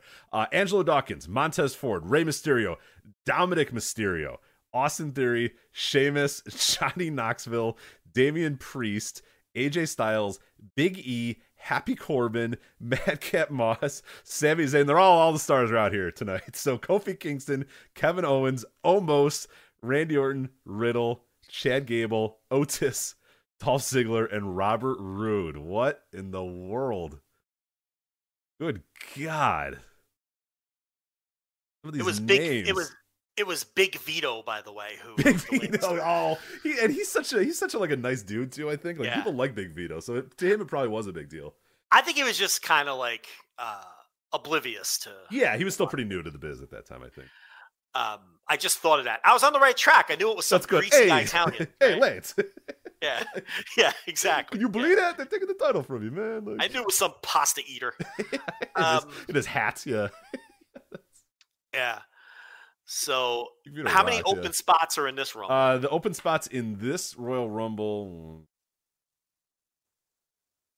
9, 10, 11, 12, 13, 14, 15, 16, 17, 18, 19, 20, 21, 22. There is eight open spots in this Rumble. All right. Well, the more open spots, the better, right? I mean, no, it'll. I mean, that forbidden door is gonna. I mean, Cody, yeah, uh, Mox. so that's two spots right there for Cody and Mox. Maybe Omega. That's three. Uh, you want you want a little Okada. mystery. Like, yeah, look, if you know that Jimmy Uso is one of the guys in the match, you don't care. Nobody cares, right? So it's like, isn't it better that there's a yeah, little mystery? oh, for sure, for sure, right? We talk, we talk about that every year. I always leave the surprises, but yeah, fucking Gorilla Monsoon hated the surprises. Yeah, like you know, eh, don't don't tell me that Boogs is going to be in the match. Yeah, yeah, Just yeah. Leave the spot open. Honestly, to me, I would I would announce like five guys, and then I would leave the rest of it open. Or I think what they, I guess what they do, uh, you know, announcing like twenty guys is fine. Then if you if somebody does show up or you make a few calls and somebody does, that's fine. But yeah, if they don't, you just tell Boogs, yeah, you're up. You know. Well, let's be honest. They don't know who's going to be in this thing yet. That's really. Uh, there's a very good chance. No, they have no clue. So, um, yeah. betting odds are all over the place for this one. Uh, Big E at plus 350 is your favorite. Brock Lesnar is the second favorite, even though he's not in the match officially yet. Uh, at plus 375. I would love for Brock to win his title match, go to the Rumble, and then just throw everybody out in the title in the Rumble too. I would be a big fan of that. Yeah. Brock brings the excitement. Roman Reigns plus 800. I, he's also not in the match, but that's okay. Uh, and Drew McIntyre at plus 900. So, again, similar to your Women's Royal Rumble, you have one roster member, a guy that's defending a title, a guy that's defending a title, and a guy who's. I'm going to tell you, don't like the Drew McIntyre plus 900 bet there. I think he's got a legit injury, so that's probably not a great move. Yeah. What do you think about The Rock at plus 1,200 here? I think you may as well take your money and put it through a shredder. I don't That's think, what I think. The Rock is showing up here at the Royal Rumble to win this. Uh, yeah. Austin Theory in the top half here at plus 2500 for a The man's on a program with Vince McMahon. yeah, so- he is. Um, Stone Cold is at plus 10,000. I love that Stone Cold and Dana Brooke have this. yeah, yeah. Twenty four seven champion. Twenty four seven champion. and Stone Cold Steve Austin have the, same, have the same chances of winning their Royal Rumbles. That's They just throw them on there because people will bet on Stone Cold yeah, Steve for sure. I'd be like, ah, hell, if he shows up, that'd be awesome. So, um, Right. Dominic, are you going to care about Dominic if it's 10,000 plus 10,000 to Dominic? You would care then if you put five bucks on Dominic and made all that money, right? I will never care about Dominic. The story. Ever. Have you been following the story they've been doing about the Royal Rumble here with these guys? Yeah, yeah. so for Did the last they- couple weeks, it has been this is the way they're building the Royal. This is how they want to take your fifty four ninety nine. Obviously, everyone's just watching on Peacock now, but like back in the day, you used to be able to make those rants about pay per view and the amount of money it was going to cost. But I'm just going to Yeah. keep doing it anyway. They want your fifty four ninety nine. So what they're doing is they're having Angelo Dawkins, Montez Ford, uh-huh. Dominic, and Rey Mysterio go out and have tag matches that then break down into like, hey, here's what the Royal Rumble looks like. Because they also think you're so dumb that you don't know what it looks like when a man goes over the top rope. Right. So they have to show Angelo Dawkins tossing somebody over the top rope. So you go, oh, I get Yeah. it, over the top Yes. rope. So then they had a segment where they threw Angelo Dawkins out. They threw Montez Ford out, and then Dominic Mysterio's in the ring, and he's with his his his dad, and they're high fiving. Yeah, we did it. We eliminated these guys. And Yes. then Rey comes up from behind Dominic and tosses him out. And Dominic goes, "What? Oh!" And Rey goes, "Ah, you got to think on your feet. It's the Royal Rumble, baby." Well, you know, it is every man for himself. is every man Michael for himself. Cole One in thirty explain odds. Yeah, one in thirty odds to win this thing. So Yes. yeah, you love that. The one in 30 odds. it rages me. But so so this week on, on Raw is War, they had uh, they they asked Dominic, you know, to win this Royal Rumble, you're gonna have to eliminate your father, which is not true. Like somebody else can eliminate his father. It's not Correct. true at all. Correct. But, but Yeah. okay. No, Rich, you have to eliminate 29 other men. Michael Cole will also explain to you. Right. Yeah. So then Dominic goes, Well, yeah, I have no problem doing that. And then Rey gets mad about this. Yeah. Rey's like, Oh, come on, man. What about loyalty? What about familia? That's like you talked about last week. What the fuck is going on? I hate With that, with that, that Rey voice, like he got trachea surgery. He's Right. like, "Come on, uh, Dominic, I'm your, I'm your father. You can't throw it." You know He just he threw him out last week. What are we doing? that Rey voice where he say he sounds like Marlon Brando in The Godfather Right, when he yeah. talks. La, La Familia, man. Dominic, I'll make you an offer you can't refuse. You know, So uh I mean Dom has been front and center in this Royal Rumble build, so I don't know. Plus ten thousand is not a bad bet on on, on it's a horrible bet. big Dom. So It's a horrible bet. They know he stinks now. they don't even pretend he's good anymore. Samoa Joe is a plus four thousand. I'd say that's that is not a good bet at all. Waste of money. Uh, Wal- oh, I wonder. I bet Walter's at a plus four thousand. If I bet Walter and then Gunther comes out and wins, can I get my money back? You know, I think they should pay that off. I think they should pay that off. I, I thought you were going to say Waller. I'm like, oh, my boy. Uh, Oh, Grayson Waller. Waller. He there's a very good chance that he shows up. Right? I mean, he's been on the big show. He's Yeah. been on Raw. They need numbers, so um, Yeah. there you go. So uh, I do like this that Gable Steveson is plus five thousand. Ricochet is plus six thousand six hundred. Things are going well. For, literally still in college is, is a better bet than Ricochet. on it, like, I, I think there's a good chance Ricochet's not even in it. Like, I didn't. I didn't mention his name, and yeah, I don't. Uh, I don't know. I don't know if he's going to be in it. what are the odds you're going to hear? The, the ricochet, the ricochet sound. yeah, and then him Yes. and three other people can do the Kofi uh, Kingston. Whoa, he's eliminated. No, he's on his hands. That's not eliminated spot. So So tiresome. that's so the worst. tiresome. Yeah. Anyway, that is those are the Royal Rumble matches. So get into those for sure. Um, all right, then we had the Doudrop. We talked about that Doudrop versus Becky. Um, we have Roman Reigns versus Seth freaking Rollins. The Usos are barred from ringside. Who am I rooting for in that match? Who am I Uh, supposed to? All right. Well, huh. Yeah. Interesting. Okay. Uh, so Roman Reigns is is the head of the table. Correct. Dominant, like destruction, Rich, I acknowledge that. Yeah, you acknowledge that he's done that. And Seth is this guy that wears loud clothing and screams, and he's annoying. Yeah, he's Hmm. uh, I, I like who's supposed to be Yeah, who's likable among these two men? who's supposed to be the babyface here. Well, it's got to be Seth then. If you're barring the Usos from ringside, the idea is that the heel would use his, you know, they're his cousins by the Usos. I don't know if you know that they're, cousins of of uh, Roman Reigns. Um, so he's using their cousins. So he would have to be the heel there. So Seth freaking Rollins is your uh, your babyface, I guess. You know who Seth Rollins reminds me of? Matthew Lesko, the free government money guy. Do you remember that dude? With the question marks all over his Oh yes, yeah, yeah, yeah. He got indicted or something, right? Oh, did he? I I don't know if it. Yeah, I don't think things worked out for for him, but I could be wrong. Hmm. Let me find out. wouldn't No, actually, never mind. He's not the same guy I was thinking of. No, I think this guy's fine. Yeah. He was the, the free body. Just, like, Yes. he'd walk around parking lots and just like free body. that guy Yeah. ruled. Actually, that guy rocked. No, I think he's fine. So, He's not a criminal. uh, I mean, it would add up. I mean, not for this. I mean, using.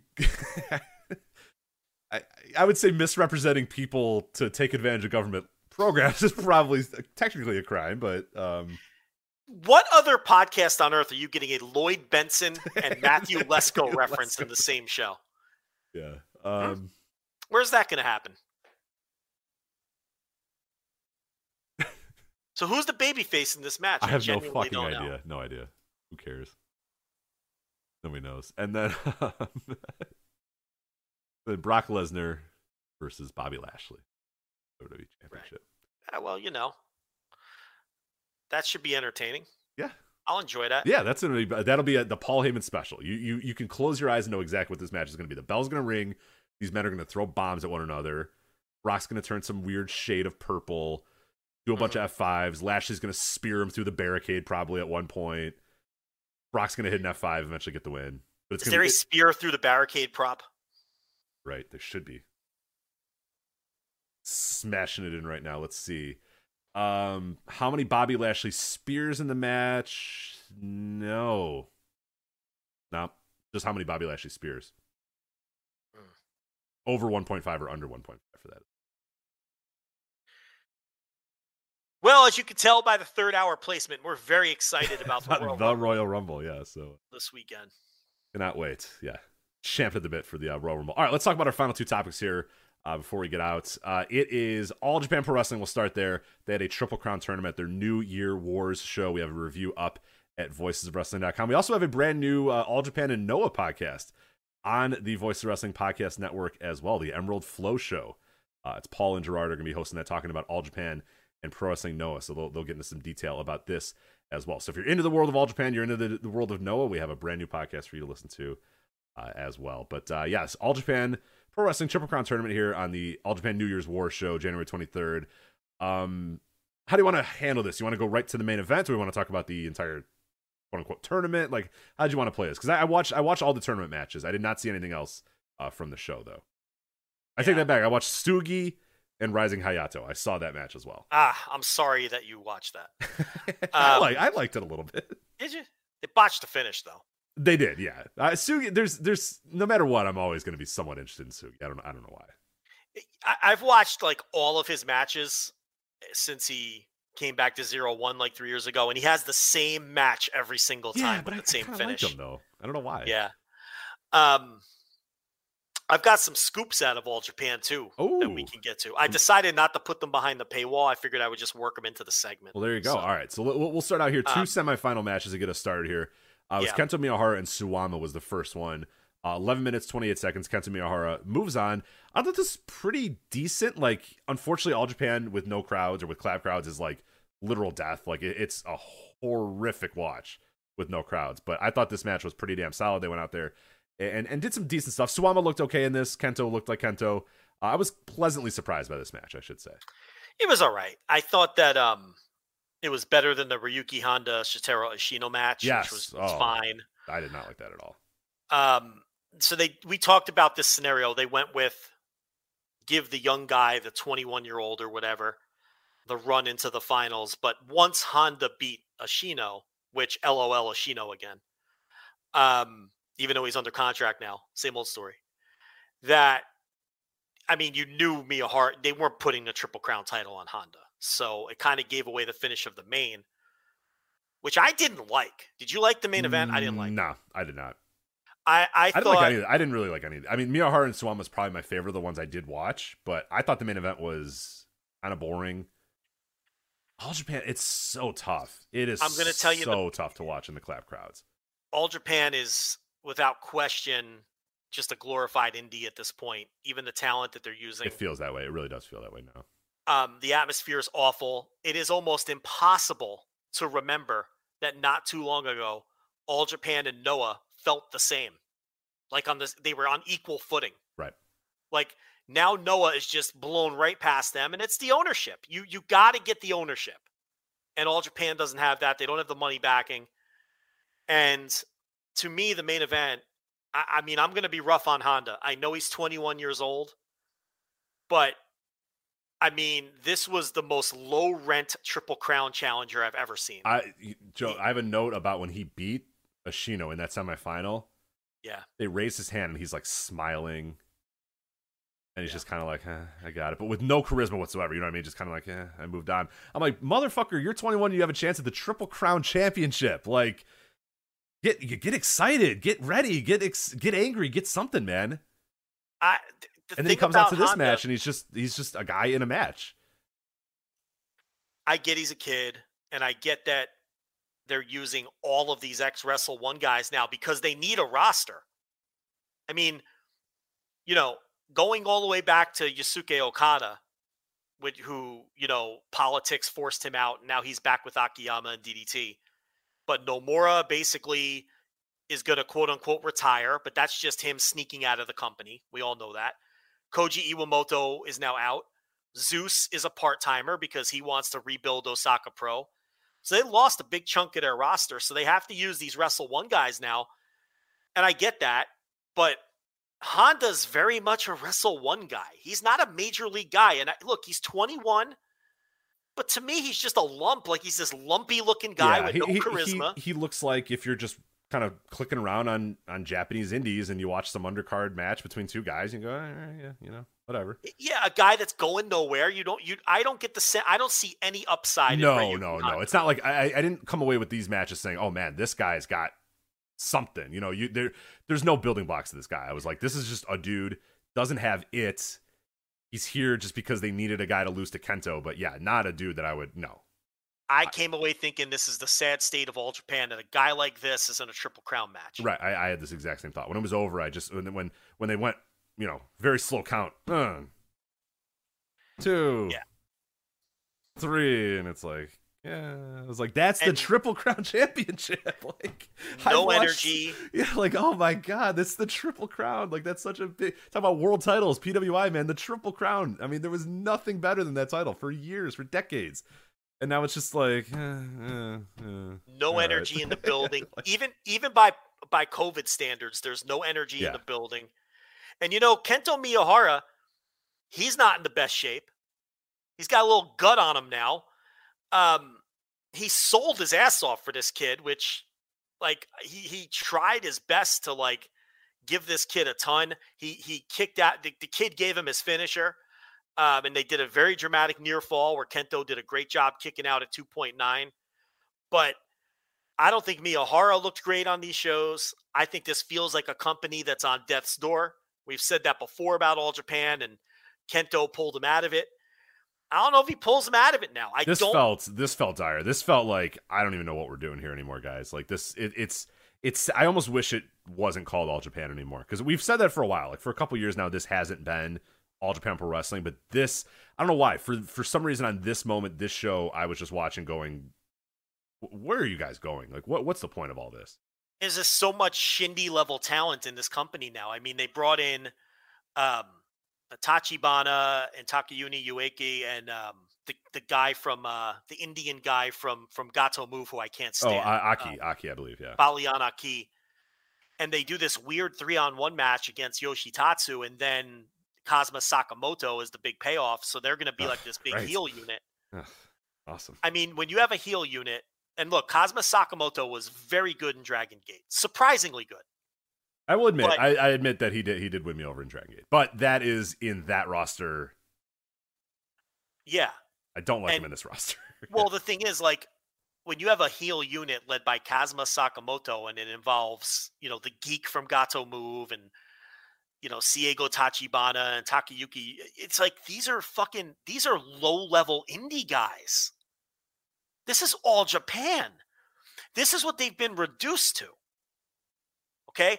And they had a big meeting before this show with the office to kind of because they knew they had to rally because the the, the, the people on the roster understand what's going on. So they kind of had a what I would call a pep rally before the show to talk to everybody and and and explain to them what was going on.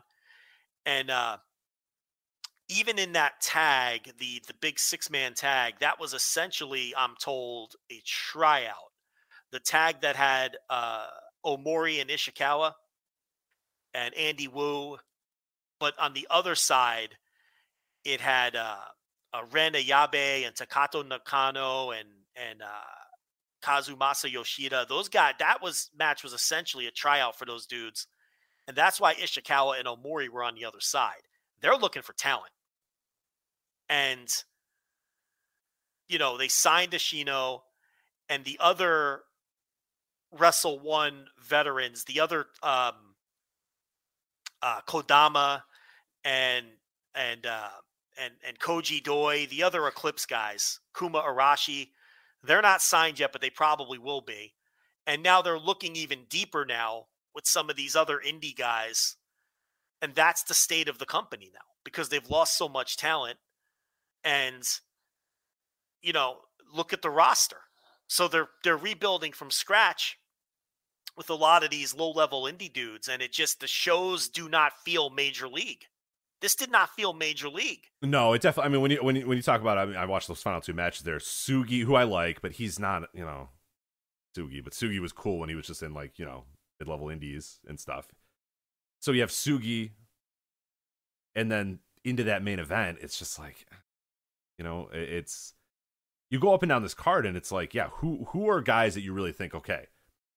Kento's you can't always go back to Kento. You know what I mean? Kento, you can't always do that. You know what I mean? You can't always go back to Suwama. Who's after that? It's Ashino. They, I mean, Jesus Christ, we've been saying that for three years now. At this point, there it feels like it's been two. There's nobody. I mean, dude, there's nobody after those guys. So yeah, the idea they're going to bring in more. You're going to see more of this. There's going to be other freelancers coming in for these sort of It's not tryout matches. Watching then, if that's the case, like Well, they're trying to find guys, and they're Yeah. going to be aggressive about trying to because you know eh, this is their this is their their place now. They want Ayato Yoshida, I'm told, but he's just his career is just dying on the vine. yeah. What, 2AW. what what's the deal there? Does he just not care? Does he just find It's there? just Or is there some weird thing that he can't leave or something? No, it's the it's the Japanese thing where it's like that's his home promotion, Yeah. and if Taka didn't run into all that drama three four years ago, Ayato Yoshida is probably a full time New Japan roster member now, and he's probably getting pushed. Oh, for sure. I mean, they were they were. If you look at those Lions Gate, was it Lions Gate or whatever the shows Yeah. were? I mean, he was getting like pretty big time matches, and he was. They were setting up a, a career long rivalry between him and Shota Umino, Yeah. if you Mhm. remember. Mhm. They were clearly doing that. But politics got in the way, and they had to stop using them. And he went back to 2AW, and now he's stuck there. And that's just that Japanese thing where the politics get involved. And I don't know that New Japan can bring him back because Taka's not involved with 2AW anymore. And I- don't know how all those politics work. So I know all Japan's interested in him, and he would be a huge get. I mean, at this point, if they get him, I would advocate. oh, strap him up immediately. That's what I would do. I mean, he's, he's No, I wouldn't do that. What I would do is he would be the guy who Miyahara eventually puts over as the next guy. Is how I would do it, long term. Do you have that much time? I mean, that's a good question. But the other thing, if I'm Kento Miyahara, aren't you looking for an exit plan? Oh, for sure. This is dire. Yeah, I'm counting down the days, saying, "Hey, I, like I got X amount of time, years left in my career, and they're not long." You know what I mean? Like, eh, like you said, his body already starts to look like it, it's it's starting to get Listen, a little bit of I'm wear not- and tear on it. I'm not I'm not wasting the last five ten years of my career in this thing. He's so. 32. He's That's a entering rough which- 32. That's a rough 32. And I'm not trying to start a conspiracy, and this isn't part of the information I gathered this week, but to me, he looked like a guy who was checked out. Now, he sold his ass off for the kid, which I think is admirable. Because I don't know if I'm in Kento Miyahara's position that I sell for that guy. I, I see nothing in Honda. Maybe that's the problem here, but I see nothing in that guy. But other than that, he looked checked out. You know, this might be a good time to. I've never advocated for a Miyahara jump, and many people have. And I've always said I don't believe in that shit. Like this is his promote. But now I'm advocating for a Miyahara jump. This is a dead end promotion at this point. I did not like this show at all. I didn't like the feel of this. Yeah, this is bad. didn't I, almost like should have not watched it because it made me really down on, on All Japan. It made me really question should I ever really watch this company for, you know, or prioritize watching this company because we usually do. We usually try to, but it, it it was pretty dire to the point where I'm like, I don't know, man. There's there's a lot of other wrestling we could be watching instead of this stuff. Yeah. So the original plan was um allegedly Jake Lee, and then he would lose. They were going to try. This is, you know, I'm not trying to put myself over, but it's basically what I've been speculating on. They were going to try different people during the pandemic and hope that they catch on with the fans when there's less pressure to draw. And then the plan was always to go back to Kento when the fans came back. But then Jake Lee got hurt. So they tore up all the plans they had to try all these different people. And they just said they panicked and went back to Kento because now they're just looking for stability. And when you look at this roster, you can understand that. And now they signed Ashino, which is a good vote of confidence, but I, I who knows what they really think of him. Um, I don't know. My feeling coming out of this show is all Japan's a mess, and I don't see any. I don't see a lot of hope. No, I'm not even a huge Jake Lee guy. Like I don't think. Yeah, if he's your, your hope, I don't really love that either. you know what I mean? Like, I, don't- I he doesn't really strike me as like the all right. oh, We've talked about that for years. Like, we've been kind of waiting for that it moment for him, and you know, he had the culmination there, and yeah, obviously it was during COVID crowds and all that sort of stuff, but it didn't it didn't feel like, you know, it, it, like you said, compare and contrast Noah and All Japan. I mean, there was not that long ago where All Japan was drawing more than Noah and and and felt hotter than Noah, and that was like three years ago. You know what I mean? And now where they are at this point, it's it's it's quite literally night and day in a lot of cases. So it, it's it's wild. yeah. Anyway, I um yeah, I just didn't come out of this show with good feelings at all. Mhm. um you know i i don't know it's uh even the post match stuff was a mess i mean i i i don't know um it's it's not arrow pointing up at all and i, I know that um you know ishikawa and suwama kind of want to start winding down a little bit but um they might be in a tough spot they where they, can't go. Yeah, I mean Yeah. they need them for sure. you know it's uh yeah so i don't know this show did was not encouraging it didn't massively make me feel depressing. good and Yeah, massively depressing. If you've not watched this, I would just recommend not watching it because it's only going to make you very mean, sad of the state of affairs that all Japan. I, I tell you what though the miyahara honda match i mean i've seen it get some pretty good reviews Hmm. but I- just uh honda to me looked just like a fucking lumpy uncharismatic shitty indie guy Yeah. i couldn't get into him at all yeah, i I think I'm I'm right with you on that. very unbecoming for the triple crown in my view but um and not a guy that i would push so sorry if you're listening ryuki honda but uh Yeah.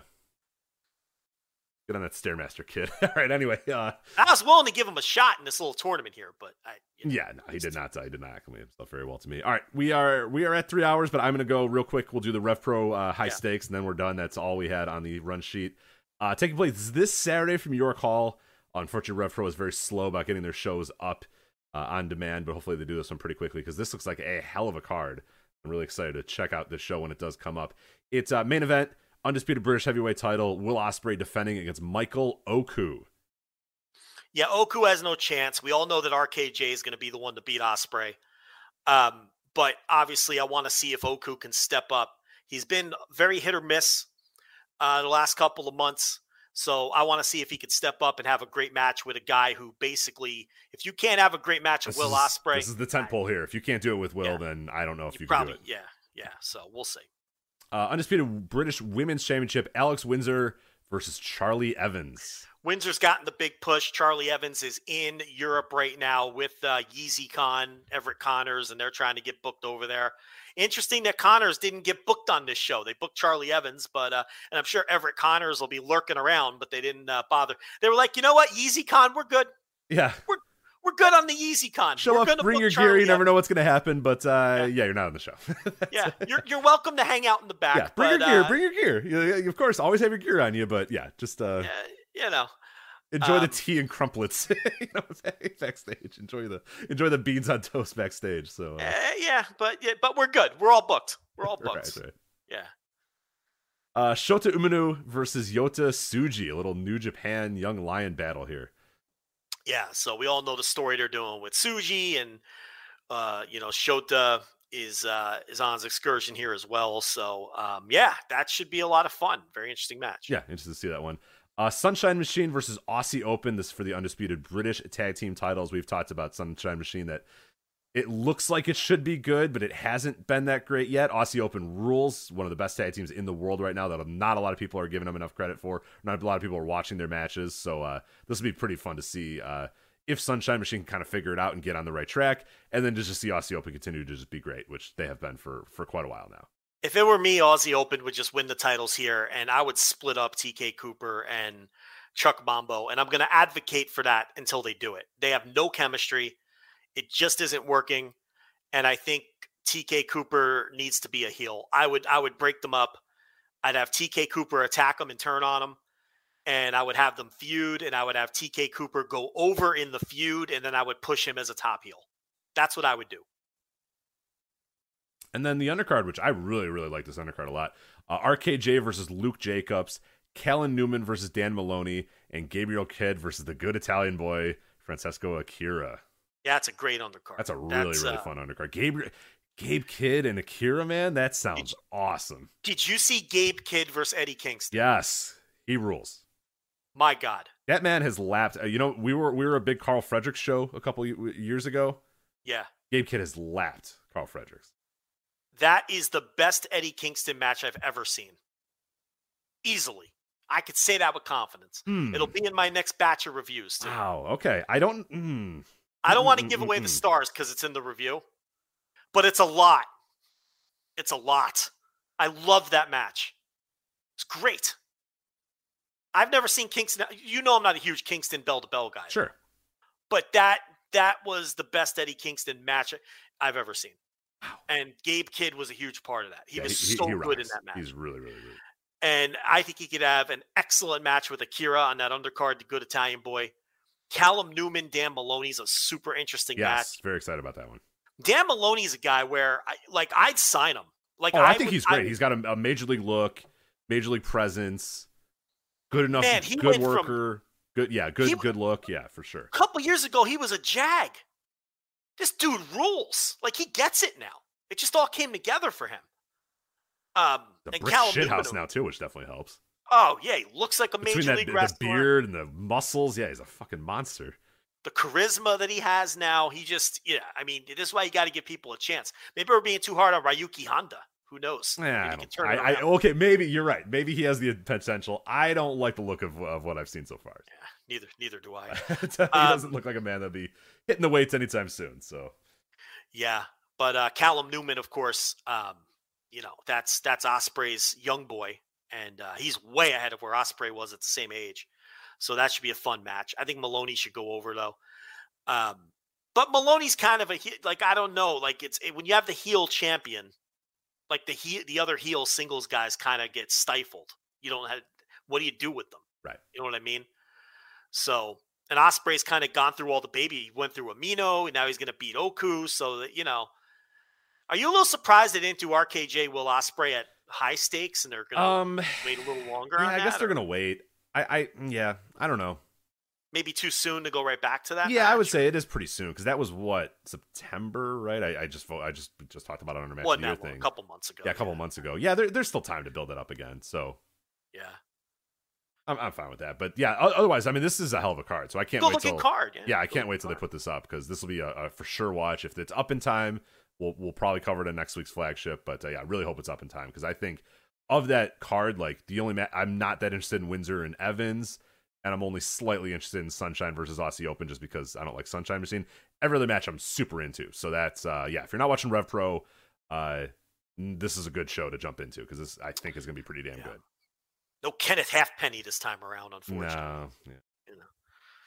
Eh, That's all are you gonna do? That's fine. So anyway, uh, that is it for us here. Uh, flagshippatreon.com to get a uh, early reveal of the match of the year, Voice of Wrestling top ten uh, for match of the year. That is up right now at Flagship Patreon. A bunch of new Big X scramblers coming your way. Joe has mentioned the the the Thursday tier reviews as well as his written reviews are all going to be up there at flagshippatreon.com. The written reviews will be on the ten dollar tier. Uh, and the uh, other stuff all on the $5 tier. But uh, yeah, a lot of stuff up there at flagshippatreon.com.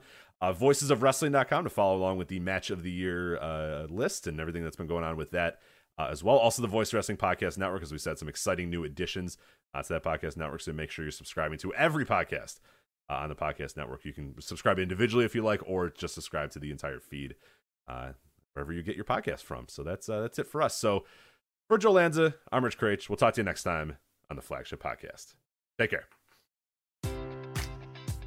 Enjoy all your favorite sports like never before at BetMGM. Sign up using code CHAMPION and receive up to $1,500 back in bonus bets if you don't win your first bet. When you register with BetMGM, you'll get instant access to a variety of parlay selection features, live betting options, and the best daily promotions in the business. And with BetMGM at your fingertips, every play and every game matters more than ever. Remember to use code CHAMPION and receive up to $1,500 back in bonus bets if you don't win your first bet. Place your money line, prop, or parlay bets with the king of sportsbooks today. BetMGM and GameSense remind you to play responsibly. See BetMGM.com for terms. 21 plus only. Virginia only. New customer offer. Subject to eligibility requirements. Rewards are non withdrawable bonus bets that expire in seven days. Gambling problem? Call 1 800 Gambler. Promotion. Promotional offer not available in Washington, D.C.